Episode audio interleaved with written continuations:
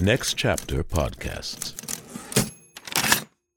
Remember in the 80s, like Boy George, people question whether or not he was gay. It's like, well, duh. And then, like, Frankie Goes to Hollywood, that song, Relax. I, I remember the Dude, song. I don't remember what they look like. Relax, Oh, don't do it. When do I want to do it, whatever. It's a song about jizzing, Ah. right? See, you don't even My know. whole world is just shifted now. right. I played that at bar mitzvahs when I used to DJ bar mitzvahs. It's about shooting cum ropes with dudes. Like, if it's the gayest song.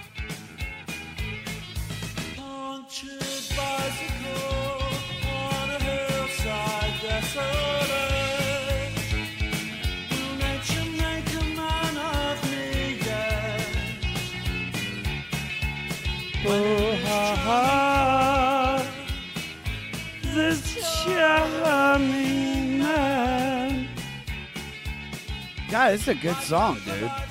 This Charming Man by the Smiths from their 1984 self titled debut.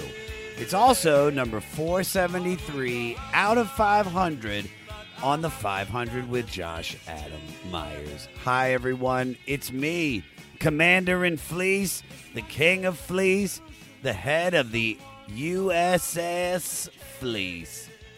I love each and every member of the Fleece Army, so thank you guys for tuning in to the only podcast where we go through Rolling Stone magazine's list of the top 500 albums from Five Honey all the way down to numero uno, and we are making our way through the list. We're making it through the list.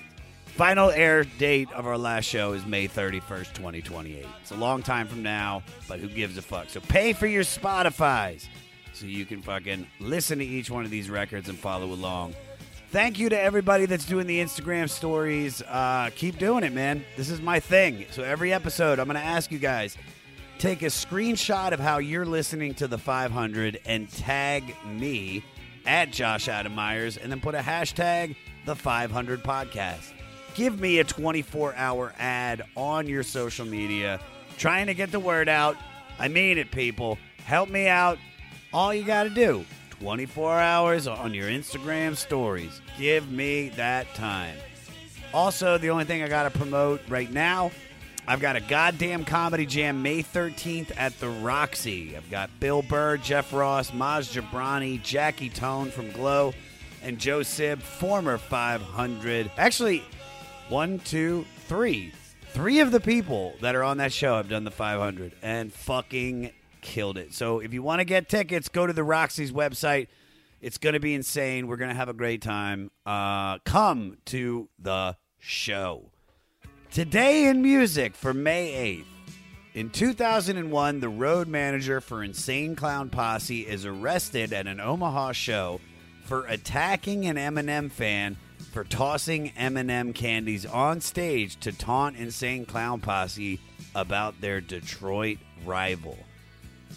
I had no idea they had beef. Eminem had a beef with a lot of people, but I didn't know Insane Clown Posse made it in there. Not even on the same level.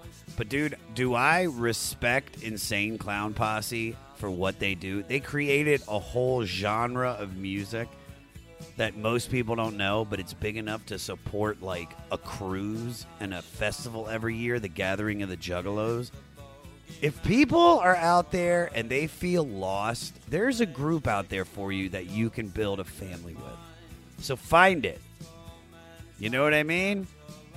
If it's insane clown posse being a fucking juggalo, do it. If it makes you a better person, it makes you feel worthy of yourself. My guest this week is Christina P. You guys know her from the, I don't know if you say the first, but Your Mom's House podcast, which she hosts alongside with her husband, Tom Segura, and her Netflix Hour, Mother Inferior. Also, her more recent Netflix half hour, The Degenerates. Christina is one of my favorite comedians. I think she's one of my favorite people too. I, I, I just enjoy being around her. She's so funny and she has such a funny zest for life. To find out she used to be goth when she has this really like positive energy, it just blows my mind. Very interesting guest, and when you have an interesting guest, you gotta have an interesting album. To find out about this album, you gotta go to a place called Manchester. Manchester is a major industrial city in northwest England. It's a tough place, man. Especially in the early 80s when Margaret Thatcher's Conservative Party ran England with an iron fist. And it was here that one of the most influential bands of the 80s was born. Ten years earlier, glam rock had made fluid sexuality and androgyny permissible. By the early 80s, questionable sexuality and flamboyancy were not in short supply, but there was something new on the horizon. The Smiths formed in Manchester in 1982, anchored by the powerfully solid rhythm section of Andy Rourke on bass and Mike Joyce on drums. Vocalist and lyricist Stephen Patrick Morrissey, who would forever after be known only by his last name, had his roots firmly in the British tradition of dandified, intellectual, fiercely literate humorists like Oscar Wilde and Noel Coward. However, Morrissey offered the pop world something new an asexual sex symbol who is lovably unlovable. While often standing in the tall shadow of Morrissey, not nearly enough is said about the Smiths' guitarist and main music composer, Johnny Marr. His playing and writing were so accomplished and influential that it's easy to forget that Johnny was 19 when he started the band with Morrissey, Rourke, and Joyce, and only 20 when he recorded this album. Their self titled album established their iconic sound, tone, and style. And although they were only together for about five years and only released four studio albums, the Smiths' impact on modern alternative music is immense. It's a big record, guys. And I don't know if you guys feel the same way that I did. Took me a while to get it. But when I did, it was in me. Don't forget to listen to the end of the podcast where we spotlight a new artist that was directly influenced by the Smiths. Also, rate, review, and most importantly, everybody, subscribe to the 500. Follow me at Josh Adam Meyers on all social media. Guys, I'm close to 10,000. I want to break 10,000 in the next month, so follow me. Email the podcast at 500podcast at gmail.com. And for all things 500, go to our website, the500podcast.com. Well, nothing left to do but say, here we go! With number 473 out of 500 with the Smiths, the Smiths.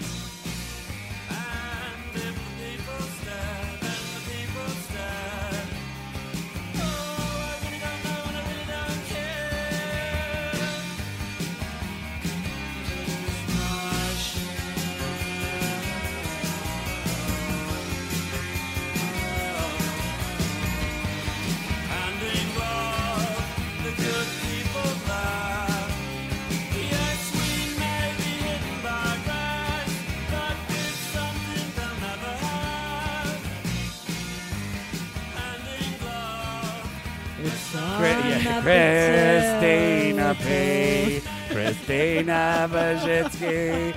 Oh, Christina Pazsitzky. Reel around the fountain. Get ready when we find. Let's, wait till I tell you. Wait till I tell you what that shit means. I don't know what it. It's Well, can I tell you something? I'm Please. so excited to finally because I've been doing like autopsies of all the shit that I liked as a teenager because there was no internet in the 90s. So you just kind of speculated what people's lives were like, what they were talking about, Oh, what yeah. everything was. You've no idea, and now you can just Google it, and I just haven't. So I'm fascinated. everything is there. Hence why I'm doing this. I love it. Uh, and, exciting. and and it's and it's it's very exciting. Yeah. But tell me about uh, you know when was the first time you heard the Smiths? Oh my god. well, first let me preface this by saying Please. the Smiths to me represent growing up in the valley, and it's like you know Brody. Everyone knows Brody Stevens. Yeah, the late the late great Brody. We grew up in the same neighborhood, and I yeah in the same even apartment building, except a few years apart, and. I grew up with a group of goth kids. Like the valley was, it was fucking misery. And I think when Brody made it cool, it was like, oh yeah, like you, you He wanted you it. proud yeah, to be from the valley. Yeah, Did you know him growing up? no, not until in comic because he was a little older than me. Sure. He was older, so I don't know. But the first time I heard the Smiths, I was at a club called Maryland's. It was an underage nightclub in Pasadena. On a Friday night, they had like goth alt night. And it was the song "There Is a Light That Never Goes Out." Right, there is a light and it never goes out. And I'm like, this is fucking great, because it was, uh, you know, you're just I was so fucking miserable. How old are you? this You're is like 15. 15. Oh, 15. that's that's you don't know what's going on. Your No. body's changing. You hate high school. Your parents are Everything. dicks. Everything. Uh, Everything is terrible. And so you're going to this club. Were you were you Yeah. like a rebellious kid? This Yes. music this music made you be rebellious. Let me tell you, Please. I I you know when people are like, I like all kinds of music. That is not me. I do not like all kinds of fucking music. Yeah. Okay, all due respect to everybody. Like, I don't I don't like fucking country. M- I don't like heavy metal. Sorry, I know you're wearing a Motley Crue shirt. They're not really heavy metal. What are they're, they? They're Like like, butt rock? They're, no, they're rock. They're just rock. I mean, there's heavy metal that's like Pantera.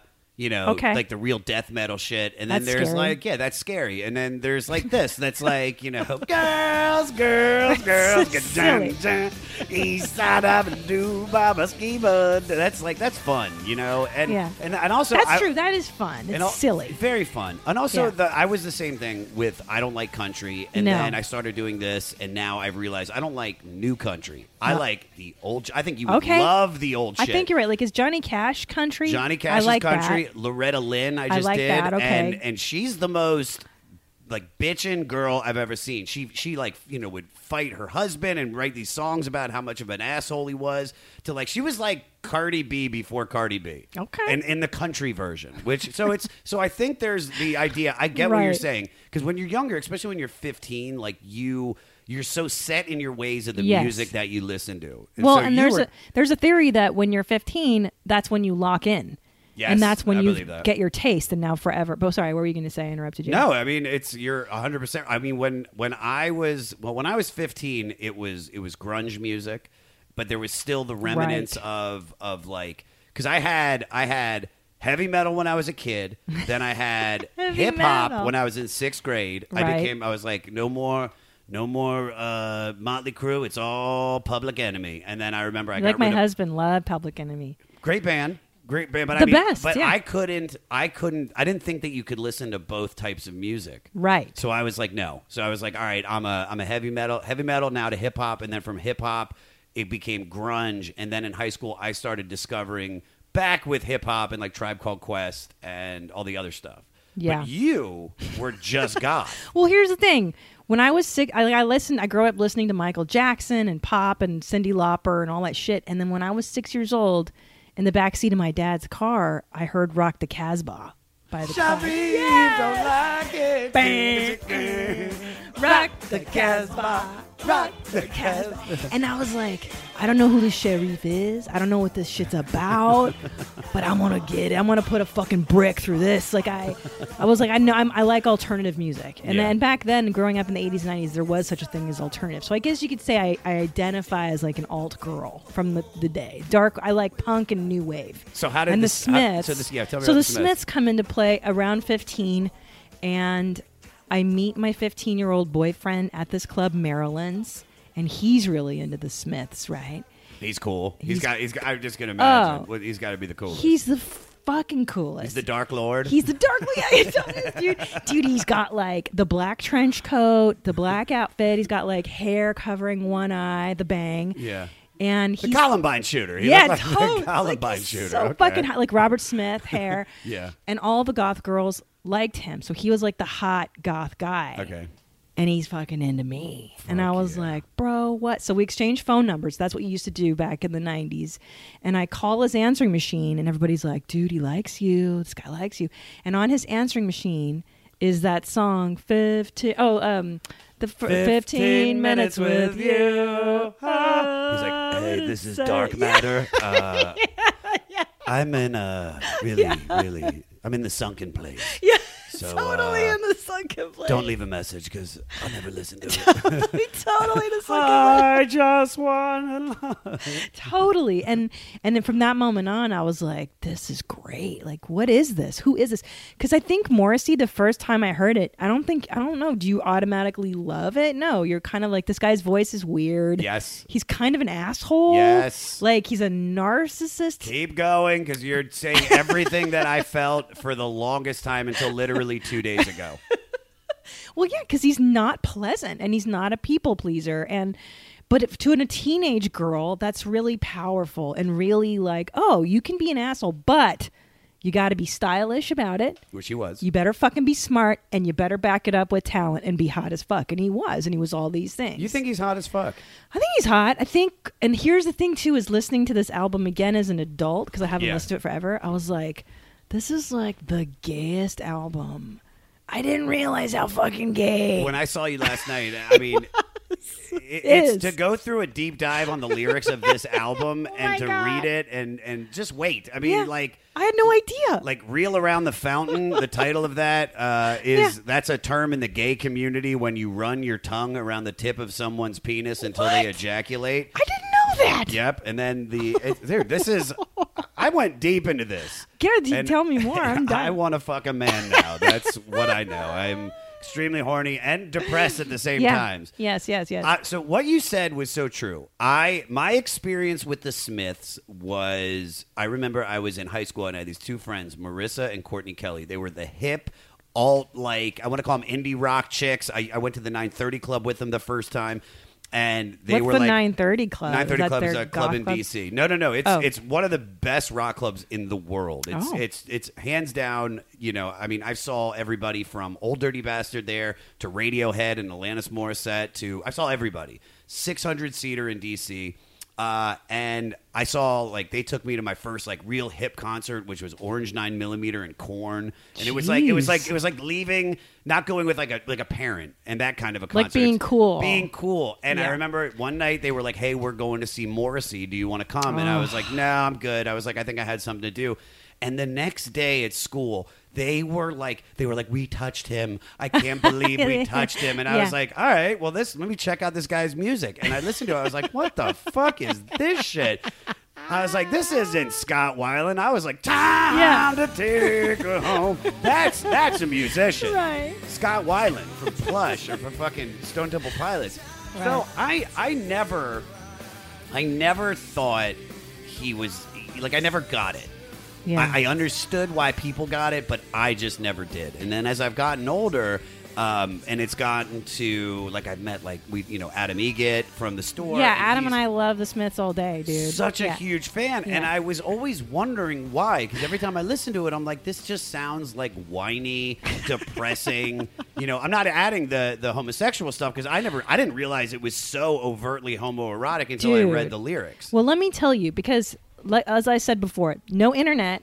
You're 15 years old, and you discover that there's a person out there who's more depressed than you, and who's pretty smart. Because there's some references that I don't understand what this guy's talking about. Yeah. But it turned me on to literature, to like Oscar Wilde, to all this stuff. Yeah. That as a teenager, you're like, wow, there's some deep shit. But the point being, the rumor was growing up because that's where you got your info is from your homies right your goth homies it wasn't that morrissey was gay morrissey was not gay the official party line was morrissey is asexual Asexual. Yes. asexual and i believe that's probably what he had to tell people back then to keep his female fan base or i don't know i don't know why Yeah, it's the it's the if it's the true Ricky or- Martin George Michael. It's the whole Right. George Michael effect. We all is that fucking knew he was we- every gay. well, we all knew Ricky Martin was gay.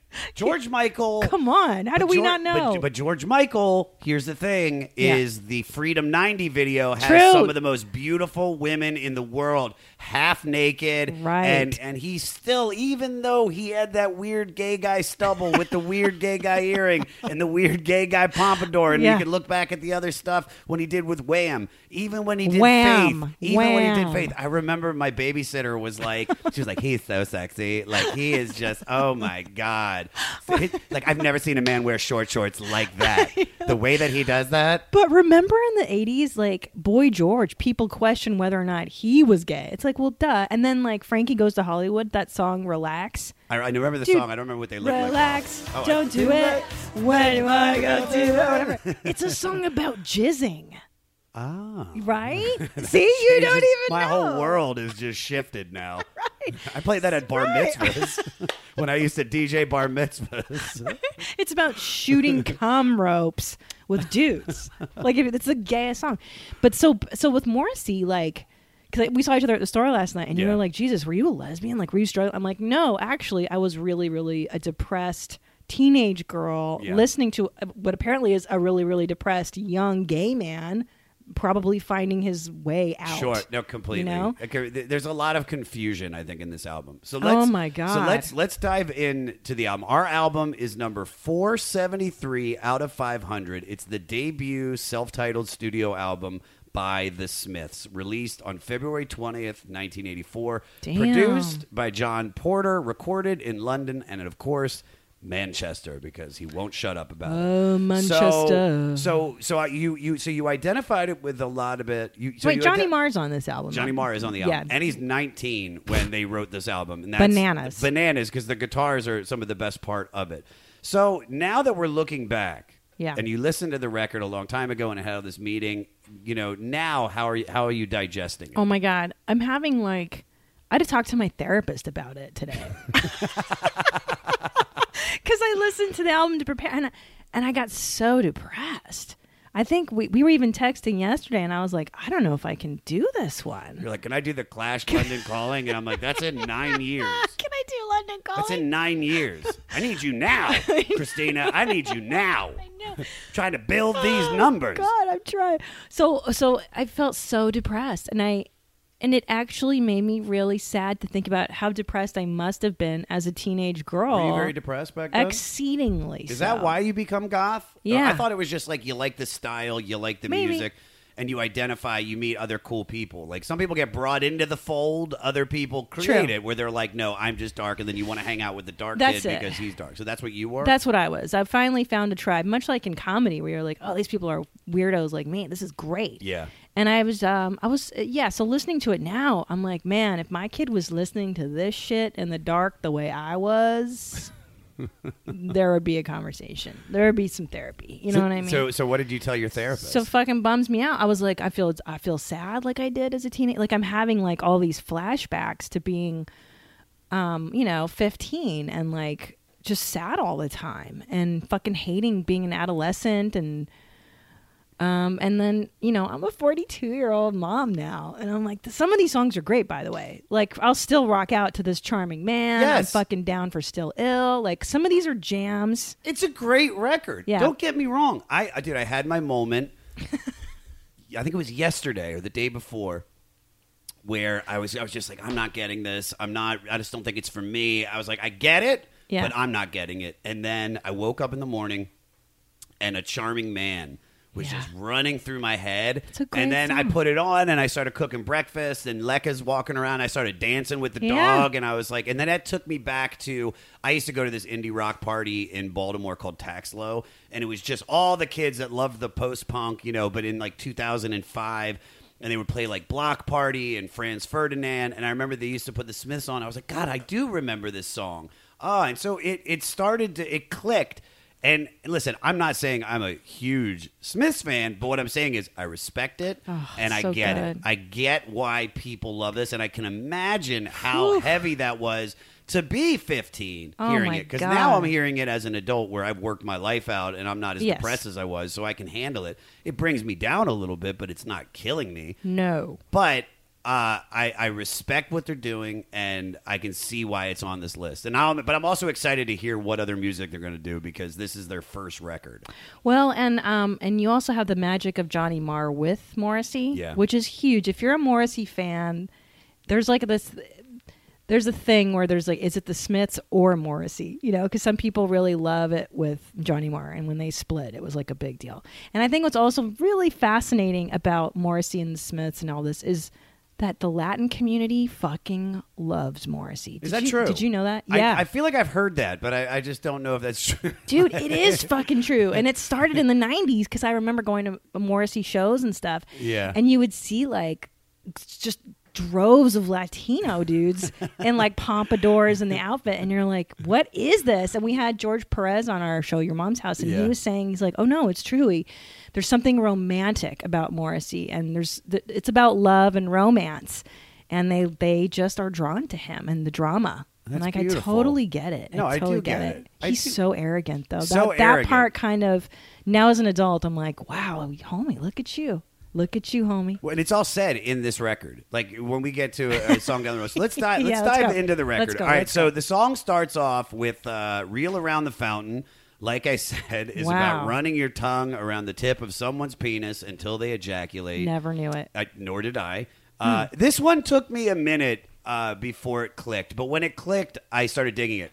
Peter, play uh, Morrissey's opening verse.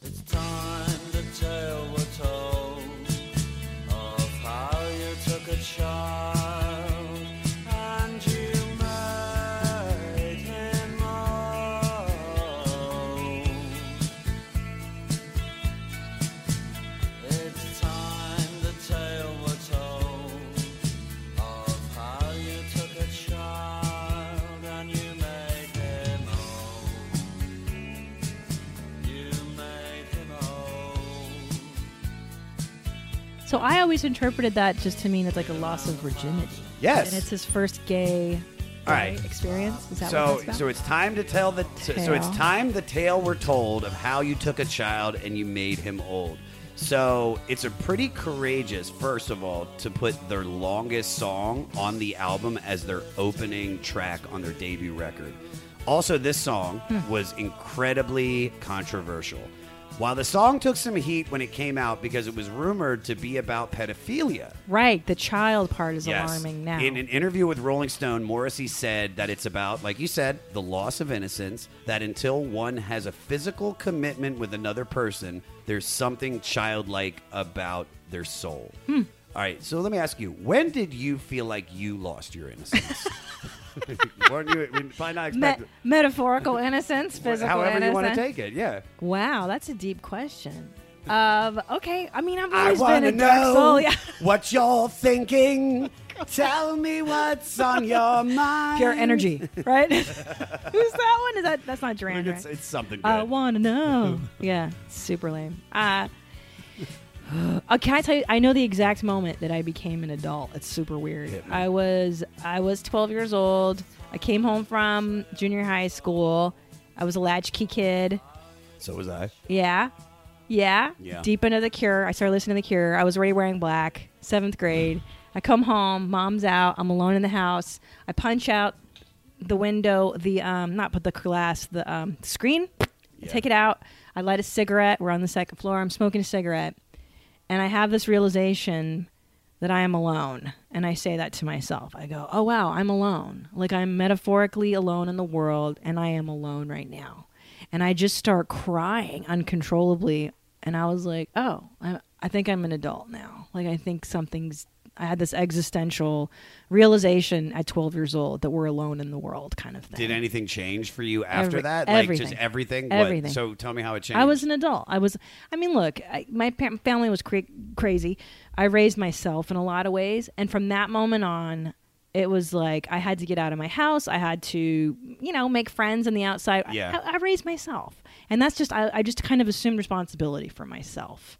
If, does that make sense? No, it makes perfect sense. yeah, sense. I'm like I'm out. I'm out, dude. I'm I'm gonna get out of here the minute I can, kind of thing. I don't even remember the time when I lost. When did you? You mean like and sex? Well, right. sex is like sexually sixteen. Sec, no, but sexually, I I had a lot of experiences where I used to go to this summer camp, Seneca Creek camp, and I was the coolest kid there.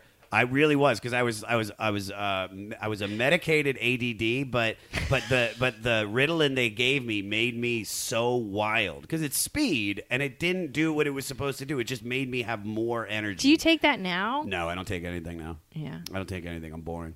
So I wish I still had it because I mean, there's there's there's days that it's like Jesus Christ, man, Yeah. just like a bump of Ritalin just to fucking just to clean the house and take Leck out. But The I remember I used to go to this camp, and I remember at I think twelve, I felt up a girl and made out with her, and then the next year at Hello, thirteen, I'm talking about like existential, and you're like a filled of a girl. no, no, no, no, no, no. I mean, but then, but I'm talking then. But the, the ex, uh, existential. Let me finish this, and then we'll get to my existential. Then I remember at 13, I I had I got a blowjob at that camp at 13. That's really young to get a BJ. And I think I think when it, it's too way too young, and I Yeah. think I think when you're talking about being innocent, it's just like looking back at that stuff now. It, it kind of makes sense that as I think about the first girl I ever had sex with, I don't know her name. It was just some girl I met at Myrtle Beach when I went with my friends down to Beach Week. You know, and it's like like looking back, it's like, what, do I wish I still had that innocence and maybe would have waited and found somebody special? Wait, how old Yeah. was Myrtle? Myrtle Beach when I lost my virginity was 18. Yeah. So with that, right? But that was that's of age. I mean, that's uh. That's fine, but Yeah. also what we're talking about. But I, I, fe- I feel as though sexual to me, having sex with that because I had sex with my my first boyfriend and we had been together for a whole year before we had done it and Yeah. it was special and I was like, oh yeah, I'm ready for this. Like it wasn't a big loss because it had been gradual and natural. Is what I'm trying to say. I mean, do you look back at your sexual experiences and wish that you would have done anything differently? No, I'm actually I- of all the things I've fucked up in my life, I feel like I did that right. Yeah. Like I said, my first, like a lot of my firsts were with that, with my great boyfriend from high school who loved the Smiths, Yeah. and he was a sensitive, sweet guy. Aw, so and that's like, good. Yeah, no, it was ideal, uh, really. And to this day, we're friends, and he's got a family, and I have a family, and and I just I adore him. I still think he's Are you, great. do you, you keep in touch with him? well, like cursory Yeah. DM on Instagram once every year. Hey man, how's the kid? You know. Remember like, when we nice. fucked to uh, Friday? I'm in love. Remember we were. And then there's yeah, no, that's uh. Hey everyone, this is Tuck from Fit for a King, an off road minivan. Every week I bring you fun interviews alongside your favorite metalcore entertainers with my new podcast, Get Tucked. Join me every Monday with bands like Counterparts, Crystal Lake, like Moths to Flames, and many more. We play unsigned and undiscovered bands, deep dive into each artist's history, and of course provide the greatest breakdowns in current metalcore. Tune in to Get Tucked every Monday, out now through Sound Talent Media. Hi, this is Chad Nicefield. And this is Justin Press. We're the host of Making Waves, the Shiprock podcast, a part of the Sound Talent Media Podcast Network. We're inviting you to sail away with us on an epic journey in musical enlightenment. Every week, we bring you only the best artists in rock music and discuss everything from the cruise to the stage to the saga of being a professional recording artist. We'll have lots of special guests along the way, so tune in every week. Your stateroom is available every Monday morning, so welcome aboard. Uh, but no, I mean, I do wait maybe a little. I could have been more promiscuous in college because I grew up in like the AIDS era where everybody was afraid of getting AIDS and I was terrified. Everybody was afraid. Yeah, And I should have lit- fucked around more, maybe. A lot of people that, that, that don't have those experiences always uh, regret that. So you did you bang around a lot? way too much. Oh, okay, so And, you're on the and so other end. you were asking me if I had a girlfriend. I'm at a point right now in my life where I want to meet somebody special and I want to get married because everything is right. going well. Like I mean, like I have money coming in, my career is really taking off, and I'm so happy. And so now I've I've cut out the the random hookups because I don't want to give that energy away. Yeah. And I actually did hook up with a girl while I was in Austin, and I immediately regretted it. Really? And I was just like, because I've done it.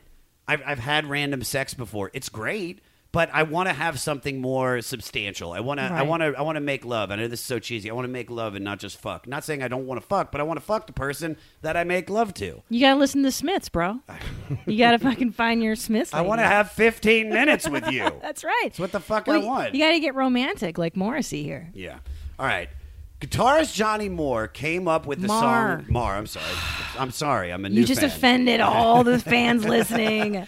Johnny Marr came up with the song's music by trying to remember how to play Jimmy Jones' 1959 R&B hit "Handyman," which was later covered by James Taylor. Now, Morrissey was obsessed with the British kitchen sink drama movies, and in particular, "A Taste of Honey," which is a by a British playwright. Let me see if I can get this right. Shelagh Delaney. Hmm. It's from there that he lifted the line, I dreamt about you last night and, I fell out of out of bed twice. Yep, You Morrissey. Morrissey has sold has said that Wow. Delaney was at least fifty percent of the reason he became a writer. Who Wow. were you most influenced by before you developed your own voice? comedically. However, Oh, so many people. I, you know, like Morrissey, I would say is huge, just Yeah. in terms of learning how to be, f- to have an air of like artistry. Yeah. If you're gonna be fucking depressed, be interesting about it. Sure. Be be interesting. I think is what you learn. Oh my god, I love Bill Hicks a lot. I like the dark the Dark Lords, man. You know, Bill Hicks. fucking um Bill Carlin. Hicks, Carlin. I loved Roseanne growing up too. She was so great. So fucking She was so fucking funny, man. love. I, I had I had her uh, comedy album. I forget which one it was, but on the album she was like all done up and she was like laying on a couch and I had like her and uh, I used to listen to her and Dice Clay like non- Dice was great. Dice for for a- for a thirteen year old boy. Yeah. that's the coolest comedy you've ever heard. Just that dirt, all that dirty shit. Um, I didn't get into Bill Hicks until later. I think Bill Hicks bent my noodle the most. And Carlin. Yeah, I was like, dude, this is amazing. yeah. And- oh, and then Anthony Bourdain. Uh, uh, I read a lot of his books. I, I liked him. I liked these darks. I liked Joe Strummer a lot too, and and I liked Bauhaus. I liked Bau, like how lyrical they were. I never and listened to them. I, I'm Is sorry. there a Bauhaus album on this too? If there is, it's yours. but you've already got the Clash. I got- okay, got I'm- the Clash. London That's- Calling's That's, huge. in nine years, though. Fuck, I'm that's here. one of the top ten. All right. All right. Anyway, okay, go ahead. You've got everything now. Uh, second song on the record. I Yeah. really like this song. Really? Very dark. Yeah. Very dark. The chorus is tight. Uh, Peter, uh, play the chorus. No,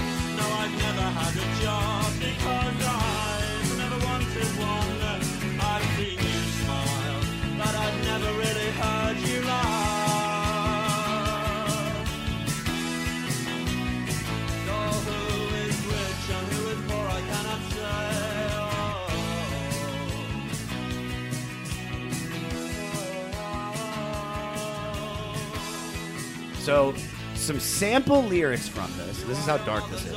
As merry as the days were long, I was right and you were wrong. Mm-hmm. You are your mother's only son, and you're a desperate one.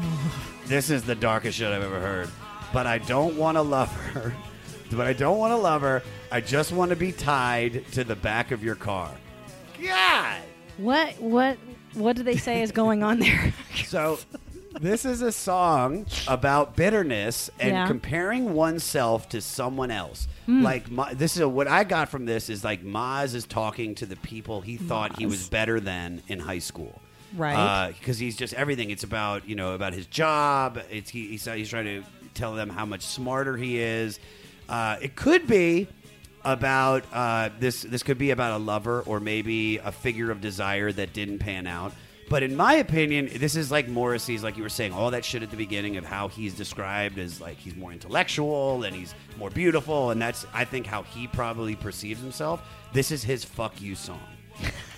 So, is there anybody from That's your accurate. I think so. Is there anybody from your past that you would single out as your nemesis? oh my gosh. Uh, my nemesis, dude. How many times in your life do you get you get a nemesis know, question? man. Is this, is this Star Trek Generations? 'Cause I didn't have a nemesis. Well, I mean, I guess there's a few high school bitches. Yeah, why? What did they do? Because the Well, follow up, the follow up to this yeah. is: uh, in whose faces would you most like to rub your success? Oh my god, this is so fucking fucked up. No, this is great. Is here's the truth. album. I'm just 'Cause using the I know. album. I hear you. I hear you. And and also, see, but here's the here's the greatest irony with Morrissey though, which he was always talking about being young and beautiful, and haha, I'm younger and beautiful, Yeah. beautifuler, prettier than you, and I'm this like hot guy. Fuck you. I've got youth on my side. yeah. But guess what, bitch? We all get old. Yes, we And do. you look at the Mazur now, and I'm not no disrespect, like I haven't actually seen him in a while, so I don't know how he's held up.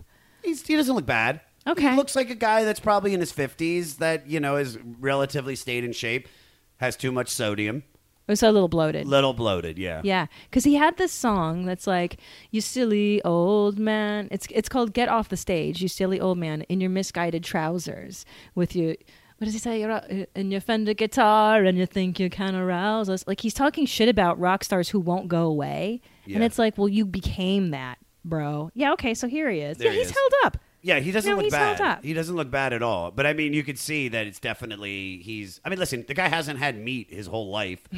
you know, he didn't have sex true. until 2006. That's allegedly. That's allegedly. right? Alleged. Is that real? Uh, no, probably not. I don't have anybody. I got to be honest. I think I did initially when I first got a little bit of success. I, it was like a double bird to everybody in high school who thought I was a loser or weirdo. And you know the cheerleaders that I imagined I had beef with, but I prob- they probably They, didn't don't fucking that's, care. That's just your ego. It's in- yeah, and, and you you're know. just completely creating everything. and Yeah. that's just and what's what sucks is that you know that's just kids being kids. Yeah. that's literally just the cool kids hang out over here. And regardless if they they don't say shit to the goth kids, those goth kids immediately think they're shitting on them because they're just sitting in their section with their friends. yeah, that's what we create. silly. I mean, who do you? Who would you give a big? You know, Man, probably uh, one of my strip club DJ uh, job bosses, like one of the managers. Uh, but he actually passed away, so uh, Joke's so- on him. So jokes on him. Probably should have laid off that sodium. Um, no, you know what's funny is I was a I was popular because I was funny and I used comedy as a defense mechanism because I was a smaller guy. You know, I played sports, but I wasn't good enough to be on any of the teams. So I, but I was just, I, you know, I was that, like Angelo Bowers, who as you say, there's the two types of people that become comics. There's the actual class clown and then the guy that made fun of the class clown. Uh-huh. And he was like, I'm the guy that made fun of the class clown. Well, I was friendly with everybody because that's all I wanted was just to be accepted. And I didn't want people making fun of me. I didn't want them to know that, you know, my family was having problems and we were poor. And, you know, it, it was, so I, I was just, as, it, as far as it came to in high school, um, it would be nobody from there. If I really could rub any of this in anybody's face, it would be my dad. Right? Yeah, because he That's and, good, and right, actually. Hmm. right before he died, we, we we had settled everything. It was very like I had started getting my life back together. Like I just gotten a, like a bank account again. I mean, it's 2010. I was I was in bad shape the first few years I moved out here. And so when it came to him getting sick, he, he had an aneurysm in his heart, and and we had a we had a month with him because they saved him in that surgery. So during that month, I remember I went to see him in Philadelphia where he was staying because that's where they, they went to my mom's uh, high school reunion. My parents lived in Maryland, but it happened in Pennsylvania. And I remember that week that I was there, my dad was just like, I'm really proud of you. Oh wow. I really love you. You know, I'm sorry if I was hard on you. And he just he got it all out. So there's not it's not like the real big fuck you, but it's a mixture of like I would bust his balls if he was alive and I'd be like, I told you I was gonna do this and I told you I would do something with comedy and with music mm. because he was always like, How can you do both? That's impossible. You have to pick one. So it's not a fuck you, but it's but it's kind of you. You know what I mean? That's a good Love one. you, Dad. That's a good one. Miserable lie. Yeah, that's a good one. This this is like two songs to me because Yes. because that's I agree. perfect. Musically, it starts as a mid it starts mid tempo, showcasing Johnny's signature jangly guitars, and then it raves up to a Uh-huh. rockabilly tempo. Once again, extremely dark. Peter, play forty eight seconds in. I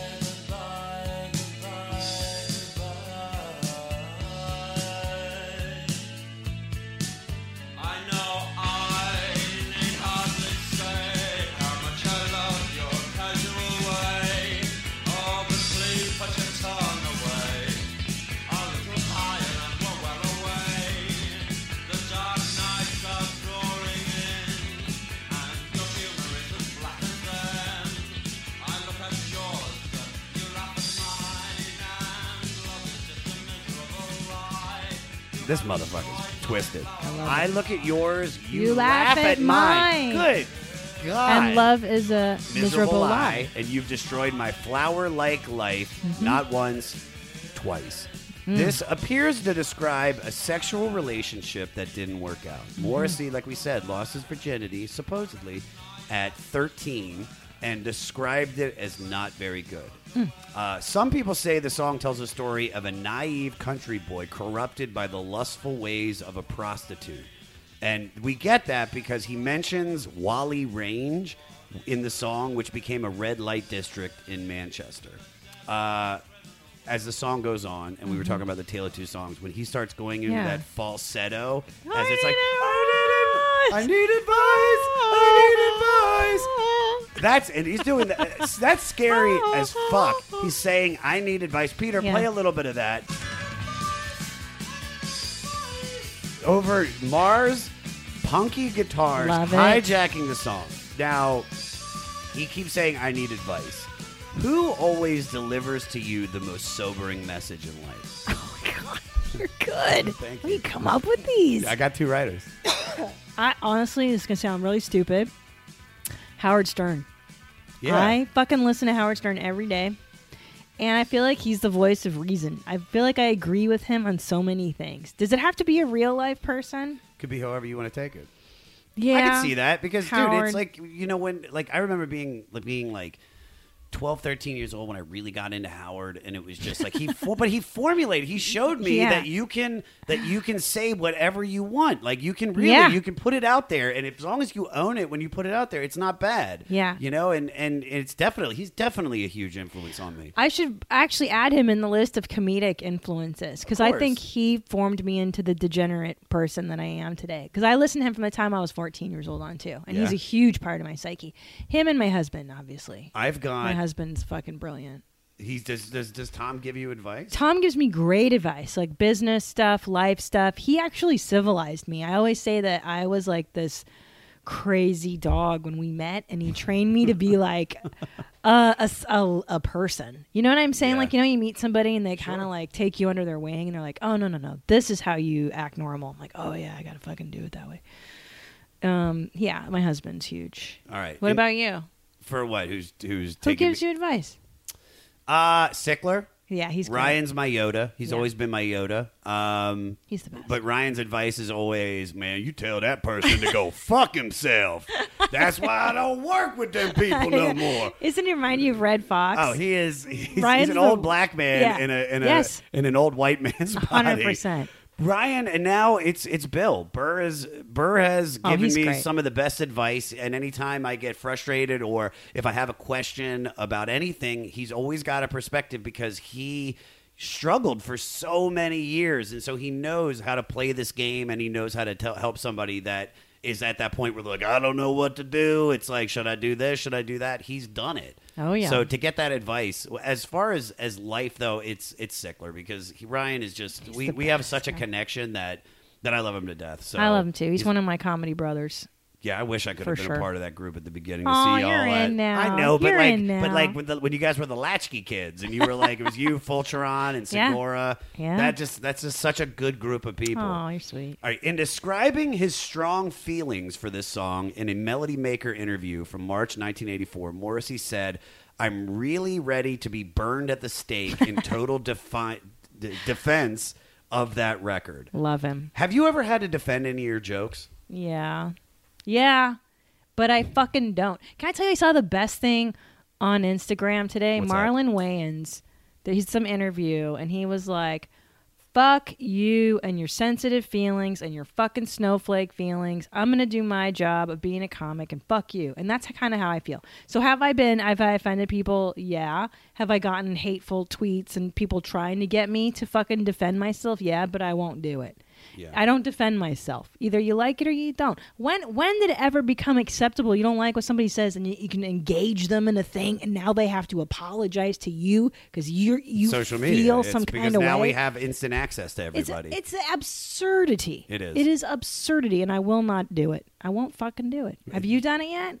No, but I well, as far as stand up, my stand up isn't well known, like to a point where like you've had an hour and the half hour, especially the degenerates, which is like supposed to be edgy shit. Yeah. So it's like the idea of somebody getting mad, like Big Jay. I'm, I'm very Yeah, close to yeah. Big Jay, and Love Big him. J was telling me.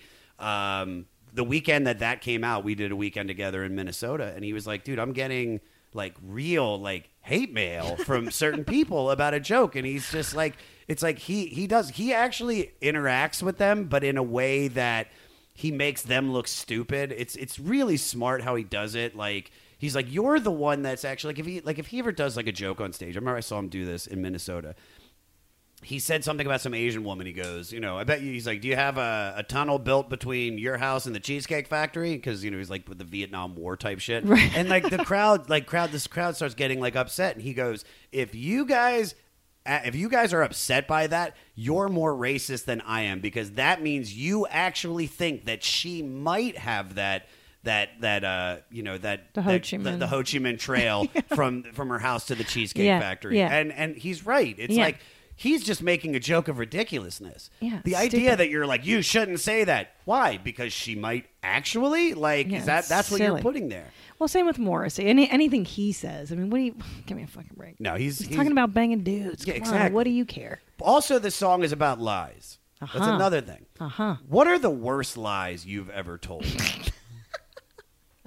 Oh my god, this is horrible. Is you do this to everybody. to everybody. Wanda Sykes. Was what? right did- here, well, like- did she answer this fucking? not this question. which- This is your, the album that you chose. I Hers was know. Earth, Wind, and Fire, so it was a lot about like love and peace. Like, what is the most peaceful you've ever had, experienced you've ever I should have picked She's that like, one. Well, you know, let tell you. I should have picked that fucking record. Yeah, what am I doing? Picking the hard ones. God, not- this, is, my this life. is you. This is you. I This is know. your your I you've, listen, you know. are this you are this beautiful ray of light that entertains so many people, but you still got that dark I do. center. You're dark I do. matter. You smoked clove cigarettes. I did. And you fucking wore, you know, shawls made of black. I and you- did. yeah. and in you- the, in the valley in the valley summers, man. I fucking represent, bro. In the valley summer. I did. I wore like witch boots and velvet cloaks and oh, I loved it. I'm trying to think. Okay, let me see. I've lied to my parents repeatedly. Yeah. I, you know, probably I dropped out of law school. I didn't tell anybody for a minute. That was a good one. Well, let me think. I try not to lie to my husband. I lie about little shit, like minuscule stuff, Yeah. like uh, Well, there's little lies. like like like nothing. those are Like, fine. what am I even lying about? Yeah, like uh, hold on. Let me think. You tell me yours, and then I'll think of mine. I lied about the first girl I had sex with. I said it was Tammy Musser, and it wasn't. It wasn't Tammy Musser. It was the no name. It was the no name girl. Like- some no name bitch. Yeah, but but Tammy, which Tammy was cool, because so she didn't she didn't make a big deal about it. She just like I guess played around with it. But Tammy was also kind of a, she was a little you know little little minx. little minx. Yeah, thank but thank you for giving me the word. I was like in my head, I was like, what is what should I call her? No, it, dude, I don't know. I lied to my parents. We all lie to our parents, you know. Yeah, I lied. We all I- that's that's I- the I- that's the easy one. I'm trying to think of a biggie, like a biggie. Um, but I, you know, I, guess I use my kids to get out of stuff sometimes. But even that's not really a fucking lie. No, that's they just do that's ruin just, your that's life. just you know taking advantage of the situation. You know, you fucking if I, dude, it's I, I can tell. I've been like Lekka's got diarrhea. I can't leave. Let me think about it because I'm sure there's a whopper I'm forgetting. well, most parents have Oh, to. Oh, oh. I've got a good one. Please. Um, in college, okay, in college, it was the last day to add or drop a class. yeah. And it was my last semester and i wanted to get the fuck out. I'd already taken a semester off. So this i was like a five year student you know what i'm saying? Yeah. i could not fuck around.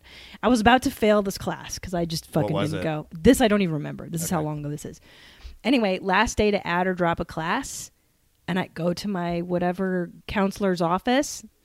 He's not there and i'm like fuck it executive decision. I forged the note that said i could add or drop that class and I got caught.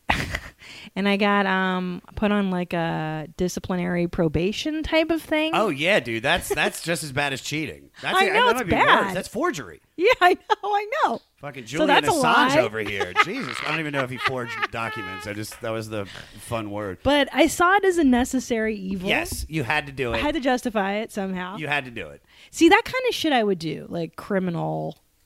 Um, I, I mean, would participate. Like my stepdad changed my birth certificate, and he made me one year older so I could work uh, when I was fourteen. Yeah. legally in the state. of- Like shit like that. I'd be like, yeah, that makes sense to me. It's fine. That's the immigrant in me. That's like just fucking do it. But that's also it's not like you're doing anything wrong. You're just working. I Yeah. I'll get, I got I got I got a big lie Okay, that I never okay. gotten got in trouble for. I used to call in fake prescriptions for Vicodin all around Los Angeles. every Rite Aid, every CVS. I used to use. I'm not gonna say the doctor's name, but all you Yeah, needed don't was say their name. yeah, because it's I think it's statute of limitations. I think, but I'm not. Uh, but. Uh, all you needed was the DEA number, and he was like Armenian, so I'd call and I'd be like, "Yes, I'm calling in prescription for," and I'd use I'd use like retired baseball players' names, so I'd be like, you know, uh, prescription for Ozzie Smith and Orel Hershiser. like I got caught once. You got Um, caught, so do you go to jail for that? Didn't get didn't go to jail. I remember I What? went. So what happened was I called it in at a pharmacy on the corner of Crescent Heights and Ventura. It was the uh, fuck the. I know what you're talking about. Yeah, it's like a, it's a it's a Walgreens now. Was it? No, yeah, it was Crescent Heights. Yeah, so it was Laurel Canyon, and I remember I went in there and I'm waiting in line, and uh, the um, like I'm waiting, and they give the guy the fake name, and then he starts ruffling these papers, but he keeps staring at me, and then eventually he like, and there's like 30 people in line waiting. He goes, he goes, attention everyone, this man right here called in a fake prescription for Vicodin. He goes, if I ever see you in here again, I will call the police. So get out of here, Mister Rickey Henderson. And I was like, I was like, all right, man. And then I, I just, I left, and and then I went to a different pharmacy and called it in. oh my god, you were him. you were deep in the addiction I was though. deep. It was, it was, it was the painkillers and stand up worked so perfectly because the first, the first real show I ever had at the Hollywood Improv. Uh, I took like 20 Vicodin that day. What? And I was just, but that was my tolerance was so high. Yeah. And I was just so numb, but I was like, I wasn't afraid. I was only like three months into stand up, and I was on a show with like Yassir Lester and Byron Bowers and Jerrod Carmichael and all the guys I started with that were all more advanced than I was. So painkillers just made me comfortable. So I didn't think about Right. being this young comic. I didn't think about how terrible my material was. I just went up there and had fun and was confident and would kill. And because of that show, every show I did after that, I was like, I'm only funny if I'm high. yeah. So drugs are good. Drugs, what you're saying? drugs, drugs can be good. Do But- 'em. But let me ask you this: so most parents have to lie to their kids, and at some point, you're going to have to lie to your children. Yeah. Do you have any issues with that? Yeah. Well, no, I'm sorry. I have no issues with lying to my children. No, absolutely not. That's stupid. You, you got to lie. It, Mom, did you ever do drugs? No, of course not. Drugs are bad. And I'm going to tell them that until they're old enough to understand otherwise. And then you'll be. And then I'll be like, open. yeah, Well, if I can did LSD when I was 15, it was a bad idea. But also, they have everything know. online. Know, like you know. can never lie to them because you and you and Tom are so honest. I know. that it's all there. I remember Ryan said that he's like uh, know. because like Ryan's like has his life documented. You have every fart and every lots you know, weird gay sex guy that I you're know. fucking with or whatever. know. It's it's like it's I get it, but I get it. I think it's just a matter of age, and you know I think you're going to raise some hip kids anyway. it's gonna ha- you know here's the irony is that I, I would say that tom and i behind closed doors are very traditional we're very banal we're very vanilla so all that we all the wild stuff comes out on our show and comes out Sure. in stand up so back at home it's pretty fucking boring All right, pretty girls make graves. I love this song to death. Peter, play the opening to it.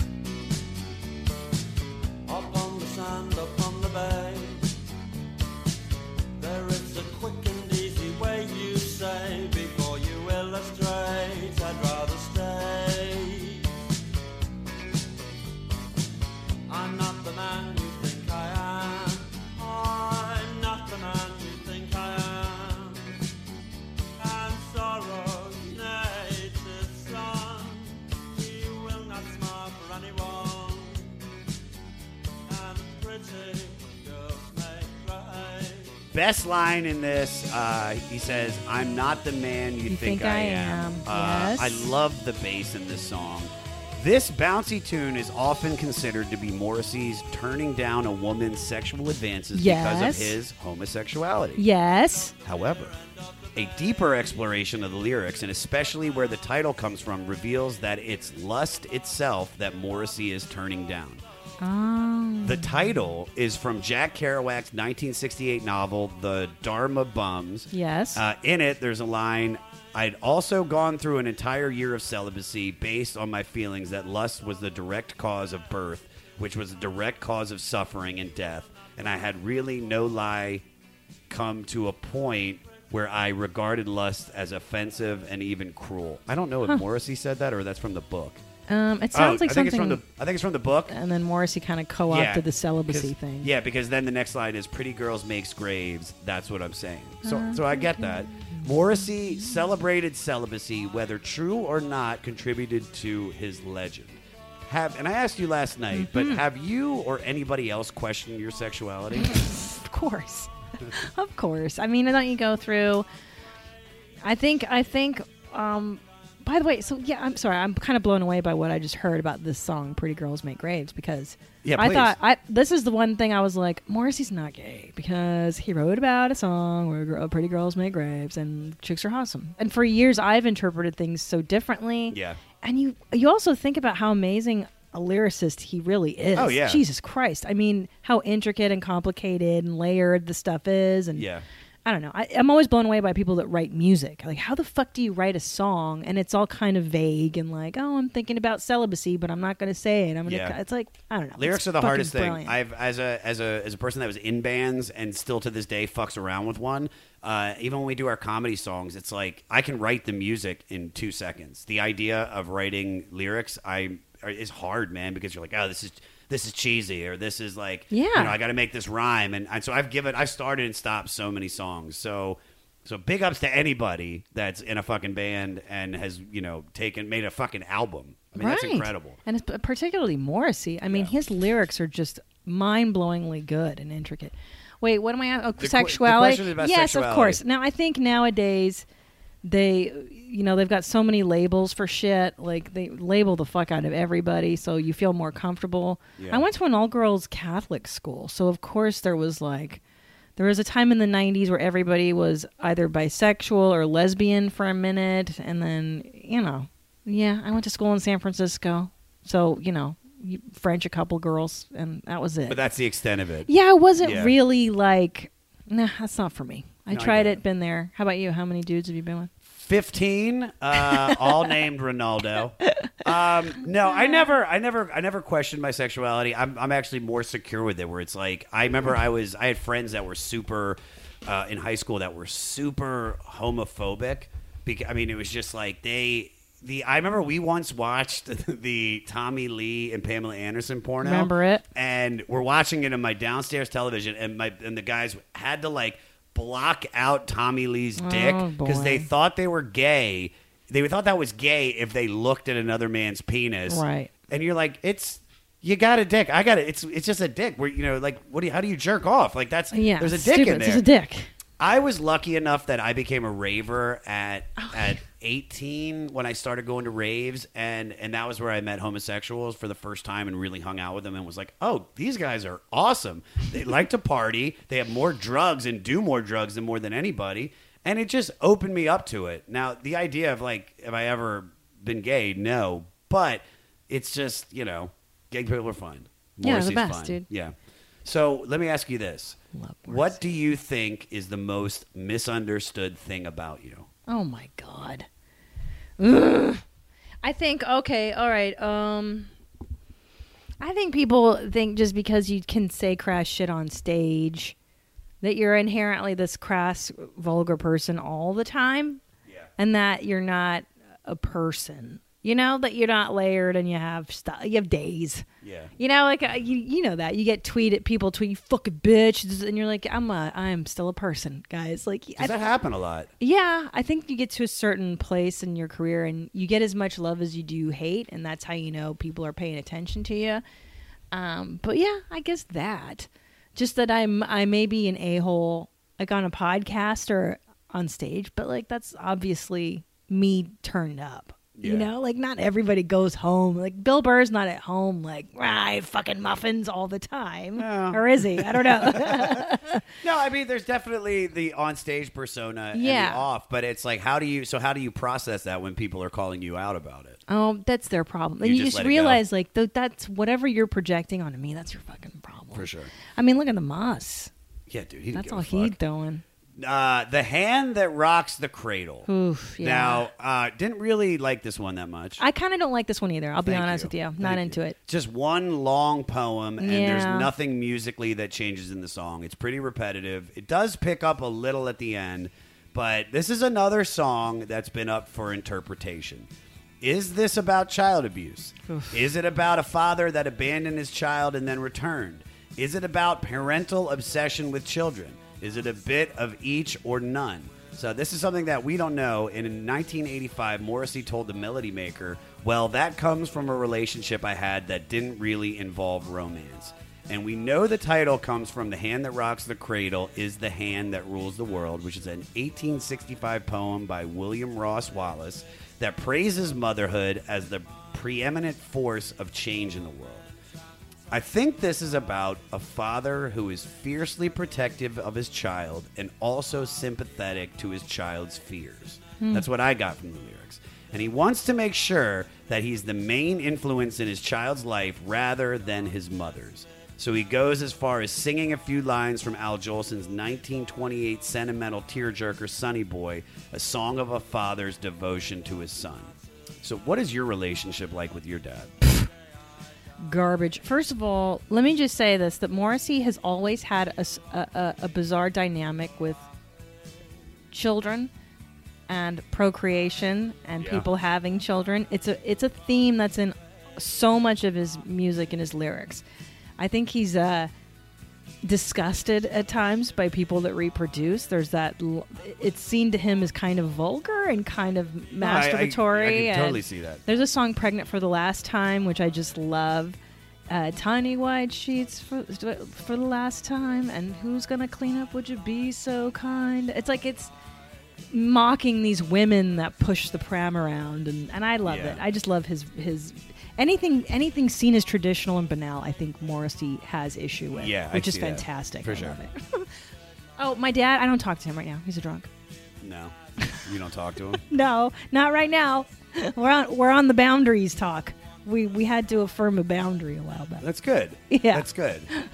So, but as a mother of Yes. two boys, do you ever feel jealous about not connecting with your children in a way that Tom will? Oh, um, no, because I don't understand boy stuff, and I'm glad that Tom's there to explain boy stuff. Yeah. I get to be the mom, which if I do it right, if I do it well, is pretty fucking great It's already. great. Yeah. Oh, I, there's like always being a mom. yeah, like uh, the the the idea. Like I I loved my dad, regardless if I didn't get along with him a lot in my life. I loved him. But but there's a connection with your mom that is so much deeper. You know, you you carried the kids, and it's just it's always been unconditional love with the mom. Oh, Whereas the dad's a little bit harder, and he's like, you know, you don't do this, and blah blah blah. You're you're doing this wrong. My mom. Even when I did bad, would still be, you know, she'd be my mom, and which was beautiful. Um, we already talked about this. I think. I think you might have answered this question, but we were talking about you know, you, you know, your your stage act can be dirty, but in person, you know, you're extremely delightful. And like Thank you, you. said, it's not. you. It's you're not this you know, filthy Monster, person, yeah, filthy yeah. monster. Are you prepared for when your kids uh, or their friends stumble across your shows online or on TV? I mean, dude, listen, I my kid already my they know who I am. Do you know what I mean? Like you if you think you're hiding who you really are from your children, Yeah. that's an illusion. You're delusional. The number you have reached is 100.7 WMMS. It wasn't just a radio station, it was a lifestyle. Cleveland is, is a rock and roll city for sure. Yeah! Wrath of the Buzzard WMMS. Cleveland. The rise and fall of one of the most iconic radio stations in America. Profiles, The Wrath of the Buzzard, PROH Files. Subscribe now wherever you get podcasts.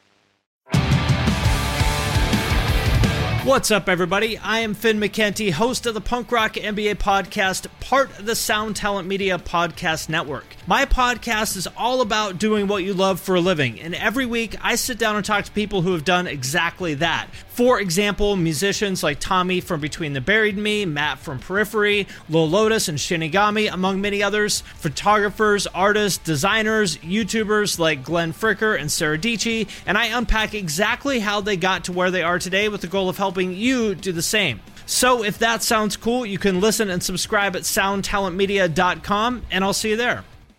They already know, bro. I don't need to say like sucking dicks and stuff in front of them, but they know me. They know my personality. They see me talking to Tommy and joking with their dad, who's a comic. Like they fucking see it.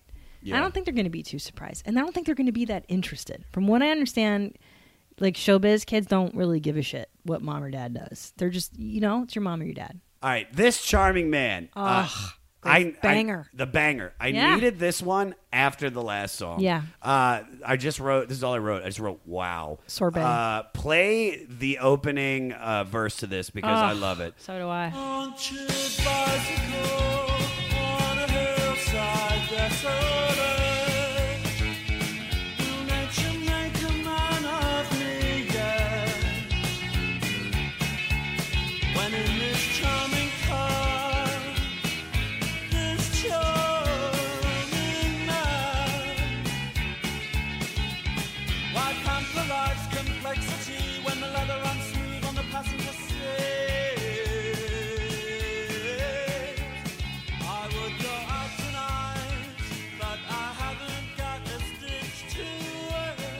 Punctured bicycle on a hillside desolate.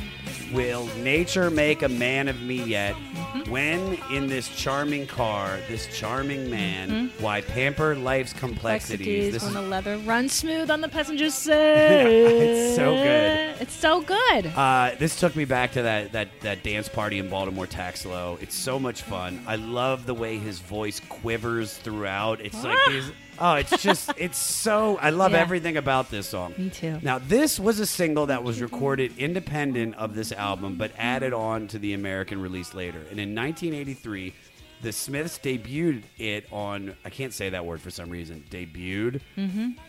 And now debuted. Uh, That's what I De- want to say. Debuted. De- the- they debuted it on the British entertainment program Top of the Pops. Mm-hmm. Love it. Morrissey was holding gladiola flowers in his Yes. swinging them around while singing. Yep.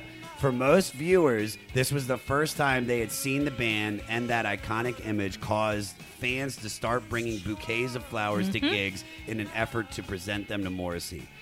What's the strangest thing a fan has ever given or sent you? Morrissey. T-shirt, mate. Okay, mate. Yes. Um. Um. Oh, I get. I got jeans all the time. I have a denim guitar. Somebody made us. Really? A, denim. Someone made a painting of uh, Theo, our dog, wearing a Cosby sweater, and that hangs in our home to this day. I've gotten so many great, ridiculous things. Lots of toilets. Lots of poop related. Entire bags made of denim. What's the strangest though? What's what's one? Is there anything that stuck out? Where you're like, what the fuck? Like they have way too much time on their hands, or whoever's doing the f- the fappening. Is that the guy or the guy that's doing putting the, The face faking the yeah. faking? That So guy is just so brilliant. So basic.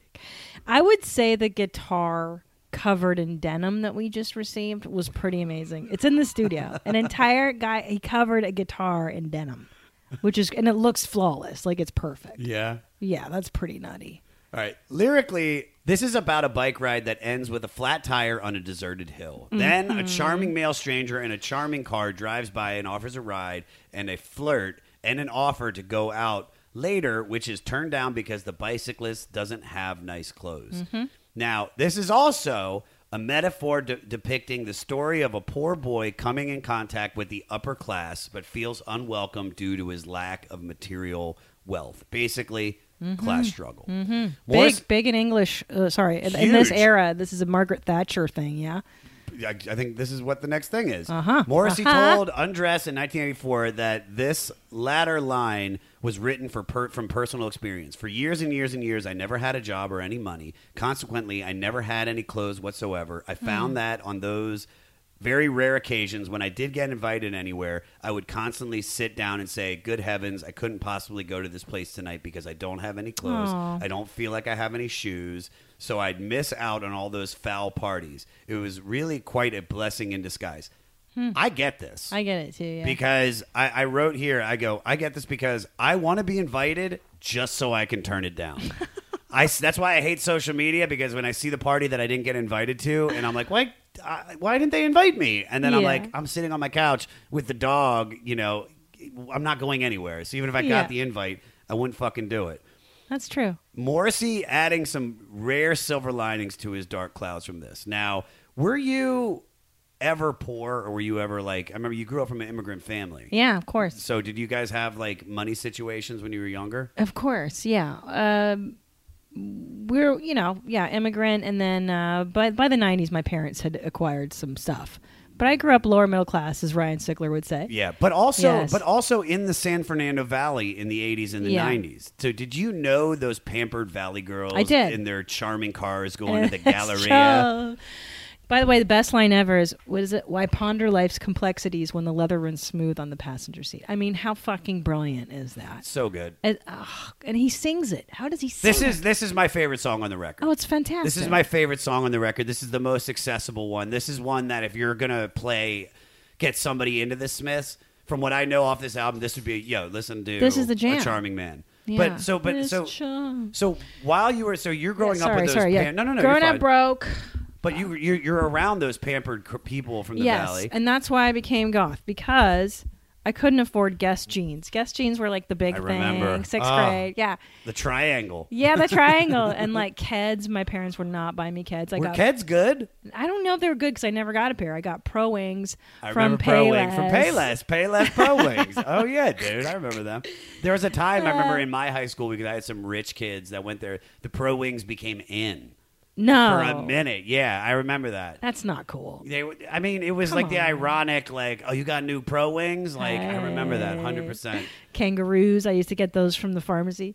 Um, but that's what turned me goth. Is because I couldn't. It's like that pretty in pink thing. Like if you don't fit in with the those girls, you make your own shit. And back then they didn't have Hot Topic. Like goths had to go down to Aardvarks on Melrose or go to the fucking thrift store. Aardvarks. And like you had to find vintage shit, and you know that was my way of being cool. Because yeah, So, did that spark a fire in you growing around those kids? yeah, like it how- made me weird. just made, so it turns you more weird, like Yeah. more anti what they were doing. because they were popular and cool and i i had no friends i had one friend jenny in sixth grade Yeah, and i i didn't have the cool jeans i wasn't cool enough to be a cheerleader i had buck teeth and i didn't have braces yet and and um like i said i had this one friend and her sister was goth. Her older sister jessica she listened to joy division and her room was painted black and i was Oh like, my god. and the cure? And i was like oh this is fucking great.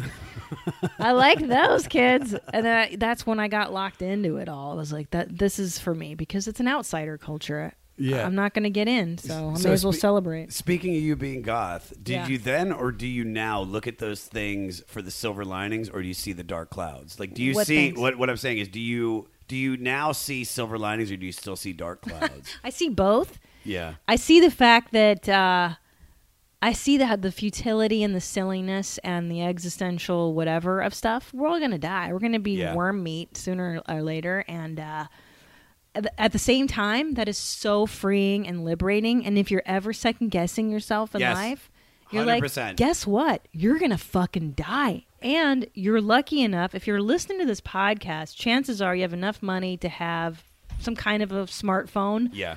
you're probably in a better part of the world than say Calcutta or Afghanistan right now. You're in the right part of the world if you can hear this Yeah. program. so just perspective. that alone Yeah. and born in a human incarnation and if you're lucky you're you're healthy and you're good looking and Yeah. you got some shit going for you. You don't have pro wings. Yeah, I got no pro wings, but that's okay. But always you always have to embrace what you do have. And yeah, I was a darker fucking spirit, but you parlay that into good stuff, right? For sure. Fuck. So Johnny Marr was also very jealous of a of a, the success of a single "Walk Out to Winter" by label mates Aztec Camera, and in, Hmm. and in anticipation of a recorded appearance by DJ John Peel's BBC radio program, composed this song so they could appeal to a wider audience. So because Hmm. of that other song, he wrote this because they knew. They were like, this other band's get more shine. We want some shine too. Damn. Have you ever been jealous of any specific person's career? Oh my god. I for the longest time was jealous of everybody's career. Everybody? Like I would say early on Whitney Cummings. I would be like, "Man, how does this chick know what, what she's doing? Uh, she needs to fucking teach a seminar on showbiz." I think there's a lot of people I looked at early and I was like, "Wait, how did they do this and how did how they make that jump? how does that work? And I mean, you get perspective later because you're like, oh, whenever I feel envious of some, something someone else is doing, that means that that's something I want to do as well. Because if it doesn't aggravate you that someone else has got that thing, you just go, oh, it's not for me. I don't care. Yeah. But if you're fired up, now I see that more, not about that other person. It's more about what I'm ignoring in me that needs to get done, kind of shit. Yeah. But yeah, I would say Whitney Cummings totally, because she was like right out of the gate, man. The sitcom. That's all I've specials. heard. That's all I've heard. Because Really? I, by the time I showed up, she was already doing shit. Yeah. And it was like you'd see so many comedians and like especially like I knew you. I remember the first time I met you at the downtown comedy club. Oh my And God, it's like you're, you're hysterical. And then you laid in the cut, and then it was like over the last what say like four or five years where it just really changed. And then it's like so it's it's one of those things where the best advice I ever got uh, was after I did New Faces. Um, I remember everybody I went to New Faces with was doing shit. Everybody. Pete Davidson was blowing up. Santino was blowing up. Aparna, fucking everybody. And I still had a DJ at the strip club. And I was miserable. It's the best. And uh, Jerrod Carmichael, uh, who it's funny to- for him to give me this advice, but it still made so much sense because he was so successful. He was that guy that I was jealous of. We started together, and he was just plucked out and just Oh, taken. he's to- one of those. He's one of the golden children. Yes. And but he gave me the best advice. He goes, he goes, take your own test. Stop looking at everybody else's test. Take your own test. You know the answers. Just do the work, study for the exam, and you're gonna ace it. But just keep 100%. doing the work. And it's but it's hard. It's hard when it's like you know people are you know I'm not not saying people are less talented than you, but it's just like no, but I'm doing everything right. Why aren't I moving up? It just it, you know what I mean. It's just you can feel stuck. Totally. But then you realize there this business, there's sometimes not a lot of rhyme or reason to it. And it sometimes can be down to like who's representing you, what the what what is Yeah, sellable no, you're right. at Yeah. the moment. Hey, guess what? Right now, uh, we need to have one-legged, multicultural, non-binary female comedians. Well, guess what? It's your time. It's your lucky number. Yay! You know, I just I I was recently in the I was interviewed by the New York Times because they did this article on pregnancy and how there's this thing of female comics now doing specials pregnant.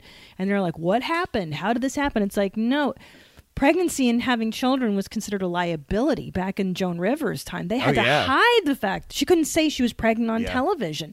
Now, because it's marketable and they can make money off of it, now all of a sudden it's a it's a great thing to be a mom comic. So it's just the climate. It sometimes has nothing to do with what you're doing. It's just the time, the timing. Speaking of a charming man, Yes. for the listeners uh, that don't know, you're married to fellow comedian Tom Segura. Yes. How did Tom first charm you?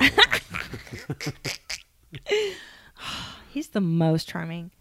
When I met Tommy, he was 23 years old. I was 26. And I'll, I the my first time I met him, I was at this uh, place I was booking. No, no, it's the Cat Club. But then I booked him at this room I used to do Tangier. Uh, Tangiers is where I did my first stand-up set. It was Oh, on ah, Hillhurst. yes. I bombed so bad. Really? Dude, I, not to cut you off. Not on my show. Was it No, on- I, on I met show. these guys on Beechwood. I was I, at, at Birds one night. We Love were doing coke together, and I told the guy I was a comic. I had done comedy three times in Washington D.C. Oh, no. And and the guy was like, "Cool, well you can headline. I'll pay you one hundred and fifty dollars. You do a half hour." I was like, "Done." Whoa. Uh, I had no material. Like I had nothing. And I remember I invited like ten people to oh it no. my cousin and his girlfriend, who's now married to, and a guy I worked with, and they were all there. And I remember I walk in, and if, if the Tangiers, if, if I feel like every night was probably like this, the the showroom was so dark, like you couldn't see anything. Mm-hmm. That's why I liked it. Yeah, it was so dark, and I'm on stage, like probably like two minutes in, and I'm just eating shit, like so bad. And the only row of people that's illuminated in the crowd is my cousin and his girlfriend. Everybody else is in the dark, and I just remember seeing my cousin's face, like just trying to give me that nice smile. I was supposed to do a half hour. I think I ended up doing four minutes. Oh my. g- Oh my God. And did he pay you? No. No. No, he, he didn't. couldn't have. He, he, no, I, I, I left. Like there was no time to. You bailed. Could you imagine if I went up to him? and I was like, "So, uh, Yeah. still 150? I'll take cash if you got it." No fucking way. So back to back to Okay, back okay. to Tom. So, So- you book him on Tangiers. Book him at Tangier because he's like the fucking closer. I mean, Tom Segura, I always say this, was always good at stand up. Yeah. He's he's this motherfucker who at, you know, 20 years old, first time out of the gate, was we all knew he was going to be fantastic. Yeah. He never struggled, Tommy. And I remember like he goes, "Hi," and we we were saying hello to each other, and he kissed me on he kissed my cheek. He did that European thing. Yeah. And Hungarians do that too. Like my in your my culture, you do one kiss here and one sh- on the other cheek. And I just remember going, "Oh, how European of him!" Like it was so foreign. And he was such a gentleman, and he wasn't like the other comics. You know what I mean? He was a grown ass man at 23. Um, and that was the first time he charmed me. Is the the kiss on the cheek, and I was like, "Oh, he's such a gentleman." Did you guys go out immediately, or was No. it like a courtship? No, we became friends for many years. I was dating this other guy. I broke up with the other guy, and then uh, I had a friend tell Tommy that I liked him, and I was Oh, like, you made the you made the move. Yeah. Okay. I was like, go tell Tom Segura to call me. and then yeah, and that's when we started going out, and I knew I would marry him. We were at a backyard party, down Danforth, France. I don't know if you remember him. I No, think I it was don't his remember party, and. He offered me a piece of cheesecake in the backyard and he was backlit. Like the sun was behind his head and it created like this halo. And I looked up at Tom and he looked like Jesus, you know, like sparkling. and I remember going, I think I'm going to marry Tom Segura. Oh. Yeah. And I was 28 years old and I was like, this is the guy. And I just knew. I just knew. And we started dating and that was that. That was, it was on a lock, dude. How long until uh, you guys started farting in front of one another? Oh, that's him. That was like one month in. He put my hand in his crotch and he farted on my hand. And I was like, this is it. This is love, bro. Is this love that I'm feeling? Is this the love? Still ill. I like it. All right, Jam, this- jam. This, kind of reminds me of uh, the hand that rocks a cradle a little bit. Oh. because nothing really changes in the entire song. Once I like again, it. play the intro, Peter.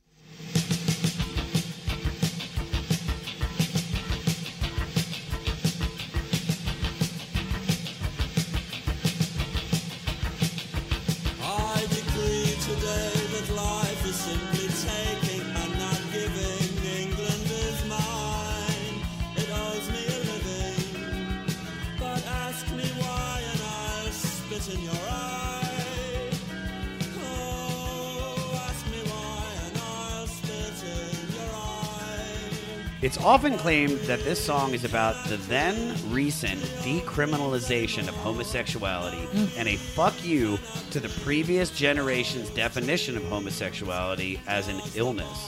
Uh, but I've also read that from online multiple different sources that the comments that this is a lyrical takedown of the political fallings during the time of Prime Minister Margaret Thatcher's Mm. era of leading England especially when she advised a struggling England to spend its way out of an economic downturn. Also, could be about both. Uh, thoughts or anything? No. Does the body rule the mind, or does the mind rule the body? Let me ask you that. know. Let me ask you that. Does your body rule your mind, or does your mind rule your body? Uh, I'm all mind all day. All mind? No body. Yeah. I'm just uh, rolling around. Yeah. I'm trying to sink on a little bit, Yeah. but my mind. I'm actually finally having uh, a part of my life where my mind doesn't control me. Oh, where that's I'm not. neat. Yeah, dude, it's a lot What's of that me- like? How do you do that? Uh, I, honest to God, meditation. Yeah, I do that. I do Meditation that. has has changed my life. It's taken me to where I, I used to I used to be afraid to go out to to do spots. I used to, I was like before that whole existential crisis. It was like the idea of going to the comedy store. It like scared me. Yeah, it should. It's fucking intimidating. But why? Because why? it's got this legacy, this history, and it used to be way more hostile. Oh, I- before when Adam I took started. over. No, that's when I started. That's when I started. s- too. yeah. So when I so Tommy passed you, and I remember when I started, there was no Adam. There was no. It was dead. I mean, it was Yeah. fucking dead every night, and all the comics ran the asylum. It was Yeah. literally like if you went to do the open mic, like dude, I mean, and you didn't have a good set, like the host would shit on you. I mean, shit on you. so fucked up. But the thing was, it was just that was like you said, like if that's just projecting. That's Yeah, just everybody. they're busting insecure. because they're insecure. Yeah. And now I can look at all of that and be like, oh, I'm completely fine. And if somebody's busting my balls, I can. I know that. Well, now I know that I'm friends with everybody. Yeah. Because there's a love. But it was just I fought that love from people, and I just took it as like competition. All right, so. There are also two more women that Morrissey became preoccupied by I know. who need to be mentioned. Uh, Yes. You know them? I do know. Hold on, but say the names because I forget now. Myra Hindley No, and Viv Nicholson. no, sorry, totally wrong. Both all wrong. But I knew he was a, he was enamored of some. There was a woman. He's well, all right. So this a lot of the music is about this. Myra Hindley was a murderer and rapist. who- Whoopsies, yeah, never know, mind. Who, with her boyfriend uh, Ian Brady, committed the Moors murder. Yes, take me to the mall. While serving a life Ugh. sentence in '77, Myra famously said, "Society owes me a living," which Yes. is rumored to be where Morrissey got the line, "England is, is mine. It owes me a living. Yes, there will be much more about this Moore murder in a few songs. Yeah, that's the worst song on the album. Viv, yeah, the last one. I can't take it. Yeah, I don't really can't like listen it to it. Viv Nicholson was a British woman whose husband in 1961 won the equivalent of a few million dollars in the football pools, which were a collection of bets on a large number of soccer games. When asked what she was going to do after, she told the press she would spend, spend, spend, spend, and then did until they were broke in about three years. Her addiction to consumerism is echoed in this Thatcher era song, as is an image she described in her autobiography that referred to her kissing under an iron bridge until she got sore lips. Uh, Viv's picture are also Viv's pictures are also on several of the Smiths record covers. Oh, that's her. Yeah. So uh, the follow up questions are: What are mm, your obsessions? Oh my god, I have so many. What are they? Wow, how much time do you got? I mean, I'm obsessed. Okay, my husband would say I'm obsessed with Howard. I listen to Howard Stern every day. Yeah. I'm obsessed with that. But that's just that's show. not that's that's an I won't even call that so much an obsession. That's just your that's like that's like like Howard Stern is like matzo ball soup. It's just comfort food. you know what I mean? It's like you wake up in the morning, you have your cup of coffee, you, you're do, diddling with the kids. You're like, ah, you go over there, you eat this, and then you have Howard playing, and it just takes you back to that kid that was listening to him a long time ago. It just it's just consistency. That's those are that he's my yeah, and I liked I have to listen to him every day. Yeah. know what's going on in that world. Uh, right now I'm obsessed with this. Is Gary still bucktooth? Perfect. Okay. Oh, thank God. Just got to make sure. Yeah, Crazy midget man. He's it. there. Oh, I God. love it. It's so it's so comforting. It is. Beetlejuice still I love batshit crazy. Perfect. I love it. Right now, I'm obsessed with TikTok, that app where people uh, put music to, like it's like a Vine but with music. It's so dumb. I get obsessed with that. I Is get that the obsessed. singing app? Yeah, Is that yeah. so you, can like you listen can, to the song and you sing yeah, to it? Yeah, I love it. I'm, I'm really into that. I'm obsessed. I am obsessed with the Clash right now because there is this podcast on Spotify. Yes. Um, that Chuck D is narrating. I know. I've listened to the first Oh. part of it. It's great. It's fucking and it, I'm obsessed with that right now. It's blowing my mind. So your obsessions are more with, with well, with, I- like okay. apps. I'll tell you what else I'm into. I get obsessed with movies. I get looped on. For instance, there's a room in my house that's an homage to the Royal Tenenbaums. I actually got uh, similar wallpaper to the one Margot Tenenbaum has in her room Yeah. in that movie. Like I, I get obsessed with that. Um, I go down deep rabbit holes intellectually for a while. Yeah, yeah. on different books and different people and things. Yeah. So to follow up with this about the the British woman and her husband, Oh, my how are God. how are you with money? Oh, I have like poor person's mentality. I'm afraid of it. I try not. I don't like. I'll put it this way. Yeah. We we actually have money now, and my idea of like a blowout spending spree is going down to Michael's Arts and Crafts. and I'm like, I'm gonna spend whatever I want, and that may be like a hundred dollars, and. I I feel like a fucking millionaire. What's the most You know? extravagant thing that you've ever bought? That's that's what I'm fucking telling you. Like I for Come on, Christmas, there's got to be something. Dude, I went to Michael's and I bought like three hundred dollars worth of Christmas ornaments, and I It's was fu- like, "This is crazy." You know what's funny is that I was, you know, I've seen your husband's cars, and then I saw yours, and I was like, "Well, that's great. It's a great car." I know. I wasn't expecting it. I was expecting more on the Tom side, but no, because I he goes, "What do you want for your where our lease is up?" We had a Mercedes, and I go, "I just want like a regular. I just want like a Jeep. I don't want a nice car. I don't Yeah. need it. What for? you don't. Who am I impressing? Well, that's I the don't thing. fucking care. That's the thing is that like you're. I just came to that realization with money where when I first started getting money back in 2017, all I wanted to do was was buy things to impress people. Like I got a nice car, I bought a nice watch, I did all this shit, and it's like. I mean, I had that kind of money, but at the same time, it wasn't making me happy. It was just the idea of it to see somebody go, "Oh, is that, you know, that's a brand new Lexus." Like that Right. that made me feel good. And now when I went through that whole crisis, I realized that I don't want anything extravagant anymore. I just want my time. Time is everything. Everything. And I'll tell you what I like about money. You want to have enough money where you don't think about money. Yes. That to me is the joy of money. Yeah. Truly. And I don't poo poo material things. I think Tommy loves cars. That's his thing. It's his thing. And if he can afford it, let him fucking have it. But for me, I just, I mean, it doesn't doing- bring me joy. He is doing 50 dates. I mean, you're like, you're like, you better do some more dates, Tom. Better announce some more. it's not me driving that train. I'm like, I'm happy with what Like, we got, I bro. got, I got some dates. Don't worry. Yeah. But I got, I got Jeep dates. Yeah, yeah, I fucking need it. Yeah. I got Michael's Arts and Crafts yes, Payless. Come on now. Uh, hand in glove. Oh, I like this one. Great song. Yeah. Great song. Musically, the song reminds me of a sped up version of Shiny Happy People by REM. it just, that's all I heard. Peter, play the intro. You're terrible.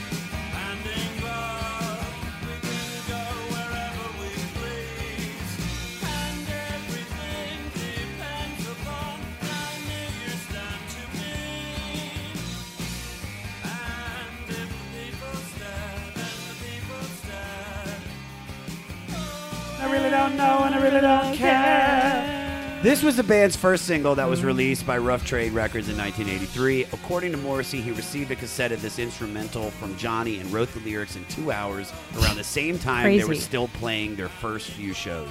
He said about it was complete loneliness, hmm. and it was important to me that there'd be something searingly poetic about it in a lyrical sense and yet jubilant at the same time. The first time we hear this phrase is at the end of Pretty Girls Makes Graves. And I think this Oh, is- yeah. He says it in that song first. Exactly, yeah. Yeah. So I think this is a great love song that just screams teenage rebellion Yes. and shared disgust with the rest of the world. Yes. But it's beautiful. What is the most romantic thing that's ever happened to you? Aw. I'll tell you what. Okay. My Cheesecake. husband. Cheesecake. porno. Butt sex. My husband, for my for a birthday su- a surprise, flew in my best friend.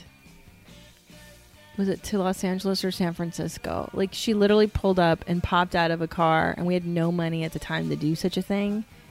And I was like, "Oh, that's like the nicest thing." Aw. Yeah.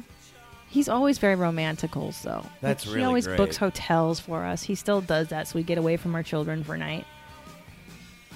Yeah, he's a good. He always does stuff like that, though. That's great. He's sweet. That's what keeps it. That's what keeps it. The love, like you gotta, you gotta, you gotta add spice to the situation. You know Yeah. what I mean? And even if the littlest thing is romantic, so Dude. at a certain point, All the time. He's so sweet. that's beautiful. He's the best. According to Morrissey, there's so much buried in the past to steal from. Once again, Morrissey steals a bunch of lines and ideas from Sh- Shelagh Delaney's play A Taste of Honey.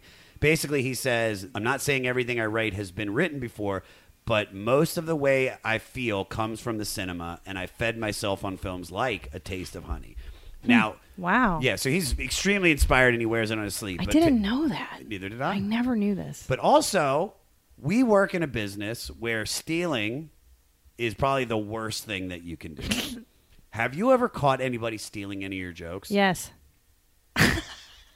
yes, and Very I quickly. and I I very I just pulled that person aside and very gently said, "Hey, I think we're stepping on each other's toes, and I I think I've been doing that, and I think I think you should not do that." And they were like, "Cool, I'm so sorry. End of story. End of it." They were like, you know, I, I queef too, though. I queef. like, yeah, but It's not a queef joke. that's my queef joke. Yeah.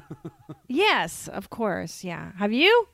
Um, I I had a situation a long time ago where I where I thought somebody was stealing from me because it was very Mm. similar, and looking back at it now, I think it was parallel thinking. Ah, there's that too. Um, they were a far bigger comedian than I was. Oh. Um, and we had it out. And also, at a certain point, I think the guy's a brilliant comedian.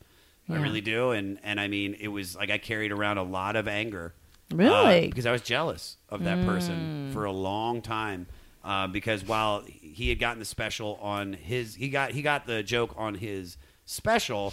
I remember people were hitting me up like, "You have a joke just like that," and I was working at the strip club, Right. and it's just that feeling that right now he's Right. watching that with his family, and I'm here. But the thing is, I, I honest to God think it's parallel thinking. There's a lot of that that happens, and I, I don't I don't call people out Yeah. on stealing stuff a lot because it's like, dude, uh, no. Well, him and I are now friends. Oh, that's and cool. I and because I, I really do respect the guy. He's made me laugh, and also it's like I'd rather have a friend Yeah. than have an enemy, and I can't prove it, and so I just said let it go, and just you know. If it happens again, that's something else. That's but different. like there's but there's just like there's no point. I have if it's really come to somebody I know has stolen a joke, I mean uh, I don't think so. I, I I've never really caught somebody just doing something verbatim, you know. But that's the thing. But that's the thing, though, Christina, is that if if people can steal my material, then It's I need not to that write- good. then it's I not that agree good. too. I'm like, So- I'm not doing such. so good that's shit. so I dropped. I started making everything as personal as possible. Yes. All right. Hey, this is Dewey Halpus, host of Peer Pleasure on the Sound Talent Media Podcast Network.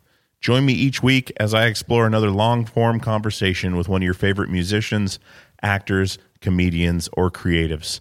From Chino Moreno of the Deftones, John Gourley of Portugal the Man, to Fat Mike from NoFX and Ian MacKaye from Fugazi and Minor Threat, we go all over the map. From Fallout Boy to Slayer, Peer Pleasure has it all. Check us out now on Sound Talent Media. What difference does it make? Oh, it's a good jam. It's a fucking jam. One of my favorite songs on the album. Peter, play two minutes and twenty seconds in.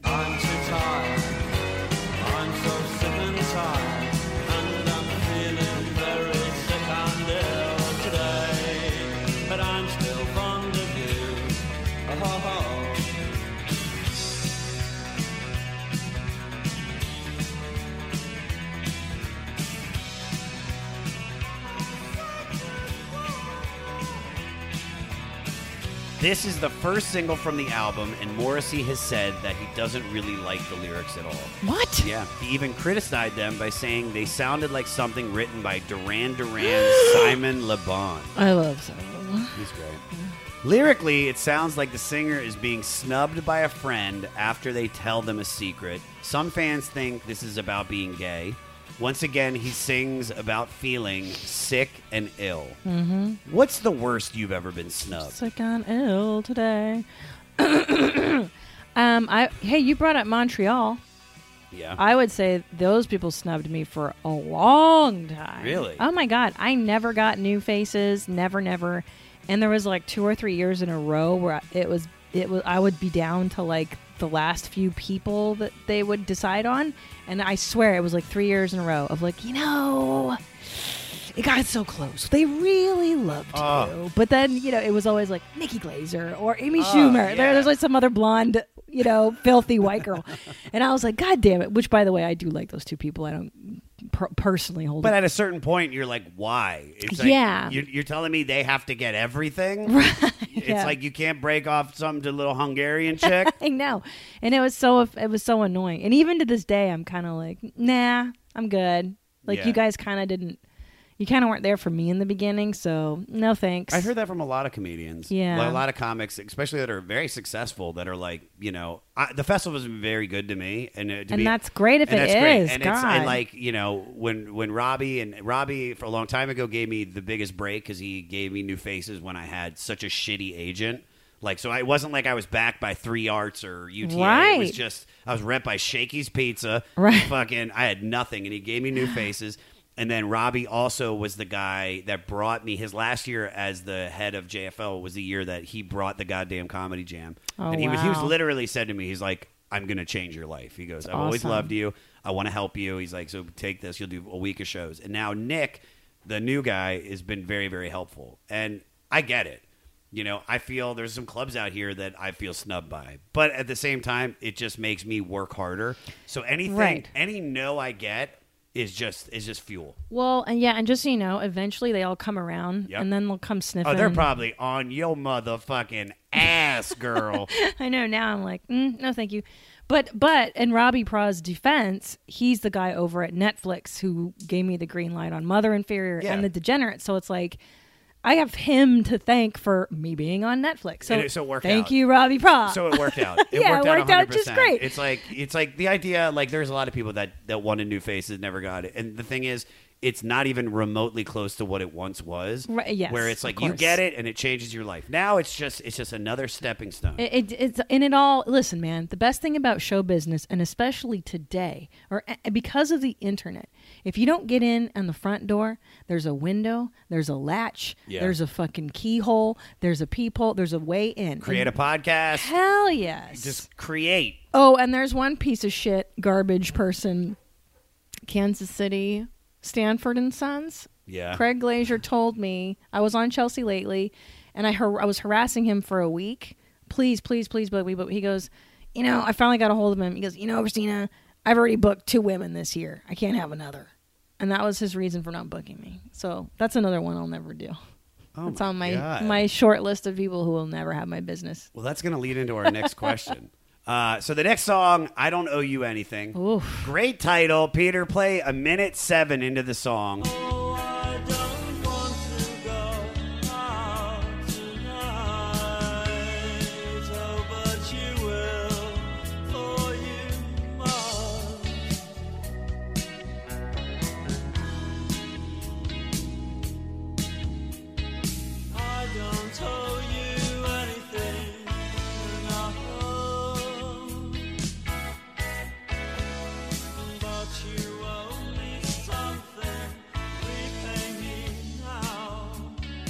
Is this is probably one of my favorite parts on the whole album. Oh. Uh, oh, I don't want to go out tonight. Yes. Oh, but you will, for you must. Just that that part, whatever Peter just played, is incredible.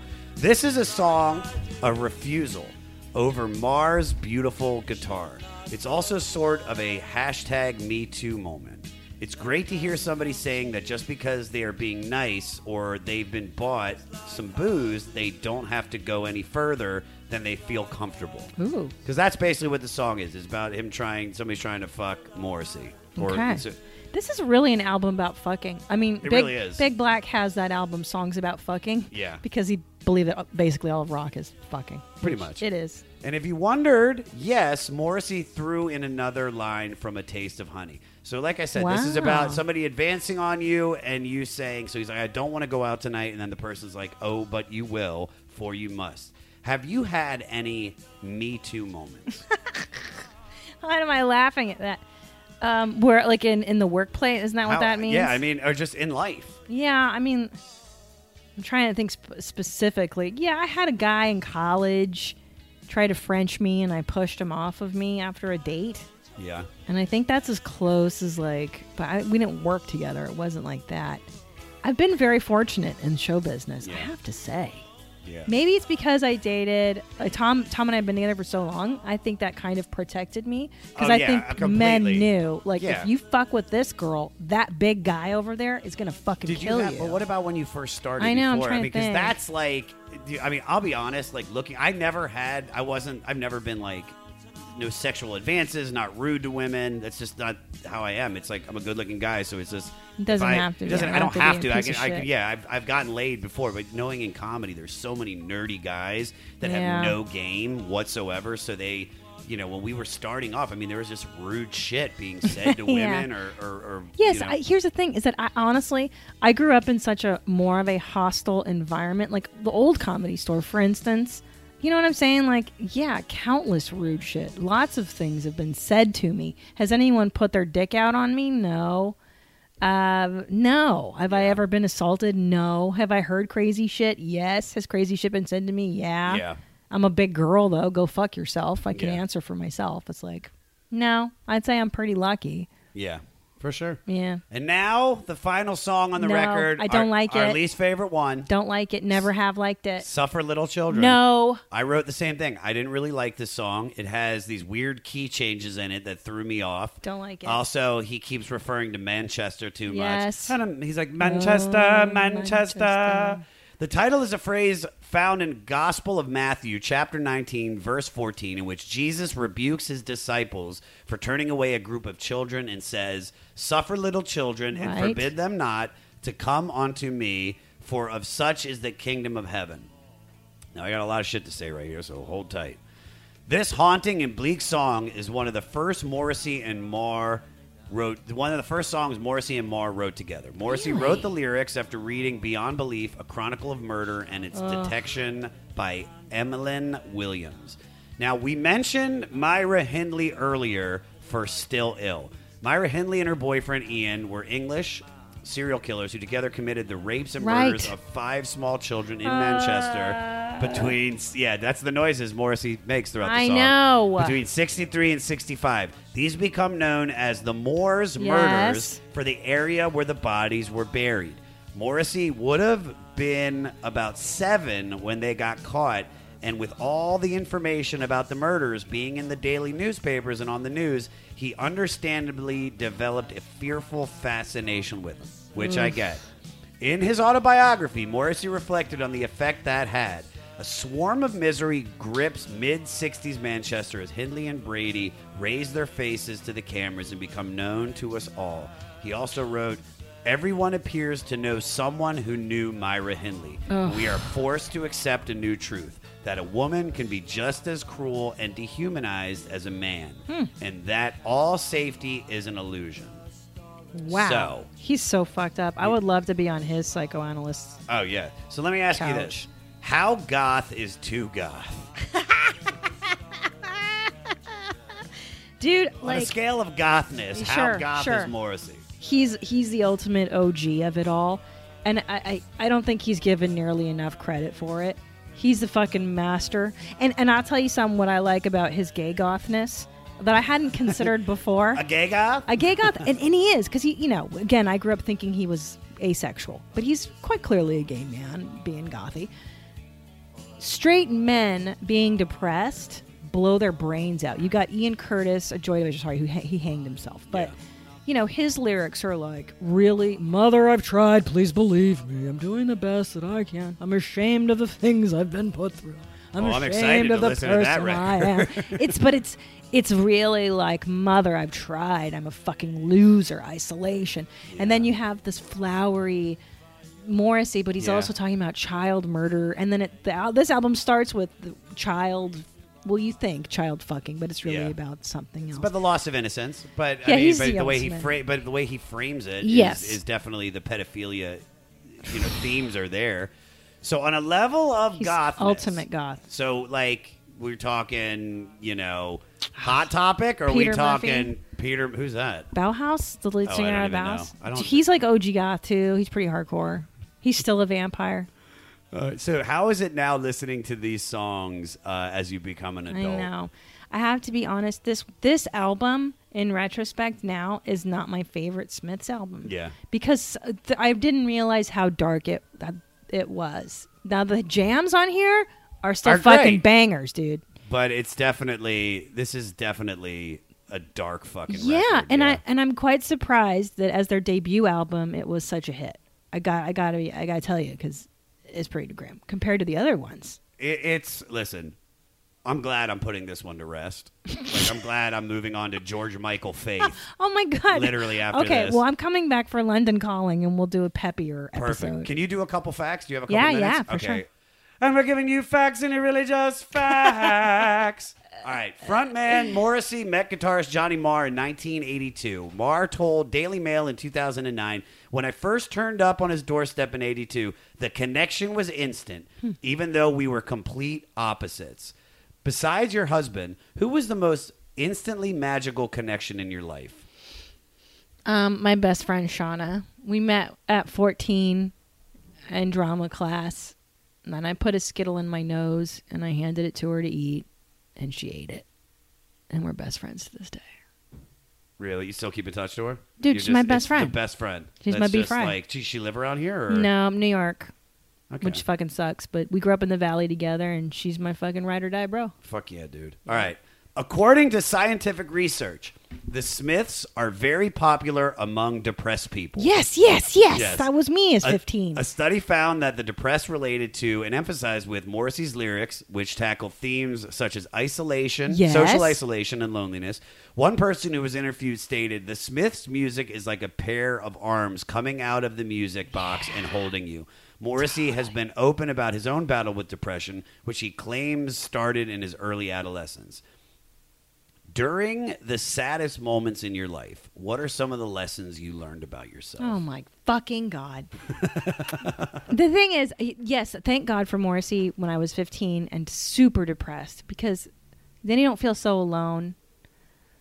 Ah, thank God for Morrissey and the Smiths. But anyway, what I've learned is to have compassion for other people. I think when you're in the, the bottom of the bottom of the bottom and you see somebody else who's nearing there or is there or has been there, you just have way more compassion. I forget there's some famous chef, like the original celebrity chef, that French guy. Do you know I'm talking about? Fuck, I follow him on Wolfgang Instagram. Puck? No, no. He's a French guy. Anyway, he had something. Jean-Luc Good- Yeah, maybe, maybe. Picard? That's- no, that's the- tra- Star that's Trek. Star Trek. this guy, he said something like, "To be abu- to have a bad childhood is the greatest injustice in the world, right? To suffer as a child, but it makes you a more compassionate adult, and it Sure. makes you a crea- It can make you a really creative, cool adult. So there's that. That I would say No, I, I suffering. c- completely agree with that. Yeah. If, if my life would have been, if my dad would have given me all the love that I needed, would I have worked this hard to get to where I am? Probably not. Yeah. You know, because it's like there's, you have to, I always look at this basketball player, John Wall, who's one of my favorite players, and it's like, dude, he had a tough life. So he's playing with a chip on his shoulder. Yeah. Nobody's believed in him, and he's just been pushed down, and he just keeps proving people wrong. Yeah. So uh, I get it. Can be I, a I completely get that, chef. All right. The cover photo is sti- is a still of Joe Dallesandro from Andy Warhol's 1968 film Flesh. Didn't Yep. know that. This Joe whole time. was not only immortalized as Little Joe on Lou Reed's Walk in the Wild Side. No shit. Yep. But he was also a gay icon due to his work in underground films. He- Morrissey's gay. Gay, gay, gay, gay, gay, gay, gay, gay, gay, gay, gay, gay. Which is fine. His underwear cover, his underwear covered crotch is also on the inner sleeve of the Rolling Stone album Sticky Fingers. This guy's No got a famous shit. dick. Yeah. In your career, have you ever been advised or coaxed into playing up your sexuality? all the time, a hundred times, all day, every day. Really? God damn it! Not now, but when I was cuter and younger, I can't tell you ev- almost every fucking time somebody be like, "Let me come watch you." Let me see. I had other women telling me, "You know what you need to do? You have big tits. You got to show off your tits. You got to dress sexier on stage. You should wear high heels. You should dress prettier. Be prettier. You're pretty. You're pretty. You should be pretty." And I was like, "You know what?" Maybe that's good for somebody else. It's just not who I am. And it wasn't until I became older and became a mom that like I was freed of that. You know what I mean? Like you're not you're no longer like the young hot thing. Yeah. So it's good. It's so much better now that I'm like a woman and people no longer are like you should be hot. I'm like I I don't want to. What do you say to them when they say It's not for me. It's not for me. It's not for me. Maybe it's for you. It's not for me. It never was. For me it was about being funny and just being good at telling jokes. I can't do so it. even at the beginning, when Yes. you first started, you just were like you were totally against it. Hundred percent. When I first started, I dressed like a boy. I was dressing like Sarah Silverman because that was my my who I was looking up to at the time. Sarah never fucking tarted it up on stage. Not at all. But you know, not that it, who who cares if it's your choice, do it. You know, if you can make it funny, it's hard to make it funny. I, I've, there's a there's a female comic that plays over sexuality a lot, and then she but then she also doubts it. Like she gets, she's Mm. like, you know, but people like say all this shit, and I'm like, dude, if you're gonna do it, you gotta lean the fuck into it. If it's gonna work, If it gonna work, works, but do you, it. But you gotta own it. Yeah. you can't. You know, people are, especially in comedy. It's like people are gonna say shit, No matter If For some reason, we, comedy, like the audience that watch comedy, feel like they can judge us and say shit. Last question. Here we go. Go ahead, mommy. All right. When the Smiths played a benefit for Artists Against Apartheid in Brixton Academy on December 12th, 1986, it would prove to be their last gig. Oh. The Smiths split up in 1987, after which all members pursued different musical projects. Despite several lucrative offers to reunite, both Morrissey and Marr have stated that they do not plan to play together ever again. Yes. All right. What gig or event made you contemplate giving up comedy? so many. Okay, I'll tell you. Uh, the first time I ever featured on the road ever was on a triple run. Did you ever do oh, a I know. triple I never run? did one, but I know all about it. So basically, there are a series of hell gigs. You drive five to six hours every day. They're usually in the Pacific Northwest, and they route you in biker bars. Hell, it's hell gig after hell gig, and you're in a car for two weeks. And I was featuring, and it was like one of the gigs was like a Blues Brothers gig with like the chicken wire on the stage. Yeah. And Do you know where it was? I want to say Medford. I'm not sure. Medford, Oregon. Oregon. I'm not- I that sounds like a place that the triple run would be. Quote me. Yeah, Yeah. we did do Medford was on the routing, but I'm not sure if it's this is this room. Yeah. Any hoodles. Uh, I found out that this town we were in was a former Klan town, and I knew this because I was talking to the chef who was like the one black guy in the whole place, and I was like, "Dude, what are you? You know, that's a fucking white part of town." He goes, "Actually, this is a former Klan town. I live 20 miles away." I go, "Oh, weird. Okay." So I'm a new comic. I don't know how to do this, but I my first opening line is, "Hey, what do you guys like to do for fun around here besides drag minorities behind your trucks?" Beer bottle flies right by. Really? Yeah. And um and I get pulled off stage, and that was it. That was like your your bill to do, and I was billed to do 30 minutes. I did about 30 seconds. and uh, I was crying in the alleyway. I mean, that's one of many nights of stand up where you go, I I mean, I still have nights where you're just like, I'm the worst. I am the worst. I'm going to quit. Fuck this. I'm the best. I am the best. I Yeah. do great work. I'm so mediocre. I'm the worst. You know, right? Doesn't it go? It's like Yeah. perpetual. It could be any any hour of the day. It's Yeah. Just, I could be like, oh, this I'm about to blow This- up. yeah. Everything. It's Yeah, like yeah. it's just it's so Yeah. back and forth, but Yeah. Um, but no, we want you to stay because you're I'm so staying. Please. I'm in, bro. I've You're- got no other options. You're so great. Thank you, you. so, So much for coming by. Thank you for having and me. doing this. Uh, yeah.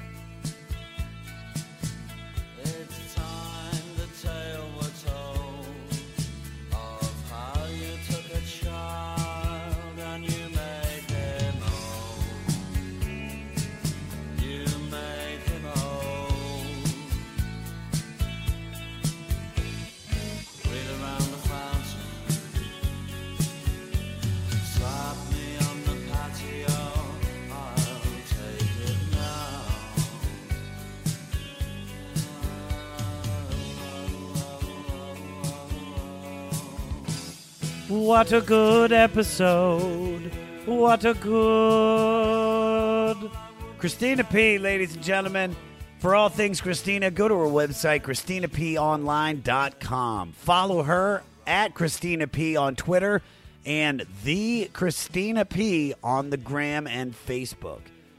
Don't forget, guys, check out her hour special, Mother Inferior, on Netflix. Also, watch her half hour on Netflix, The Degenerates.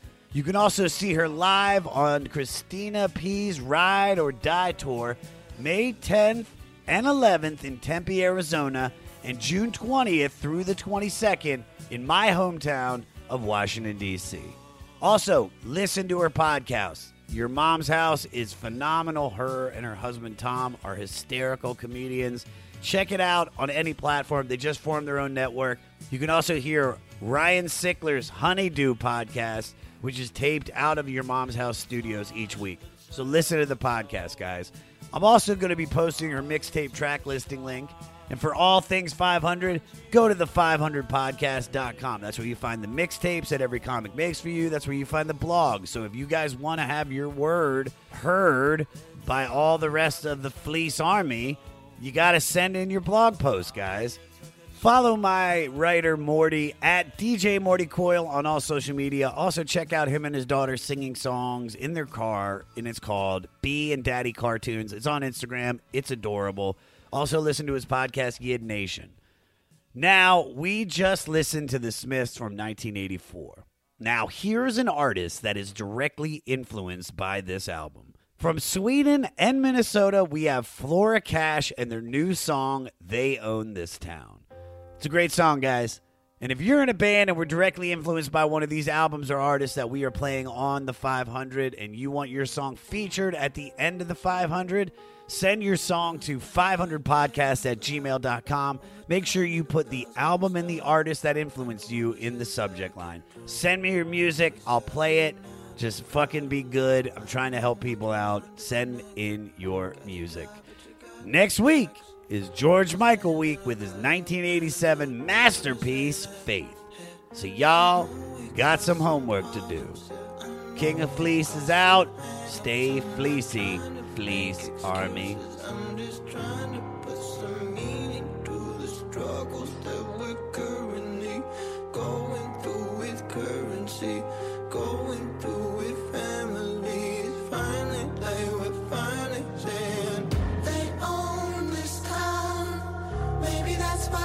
No crown. We could go for don't to pity, cause I could tell you it'll change, but it never does. They own this town. Maybe that's why we get knocked down. We could leave in the morning, go all night, take a train to the coast, get a new life. I've been looking at the photos too. Three years and we got so cold. Too many ways we could have blown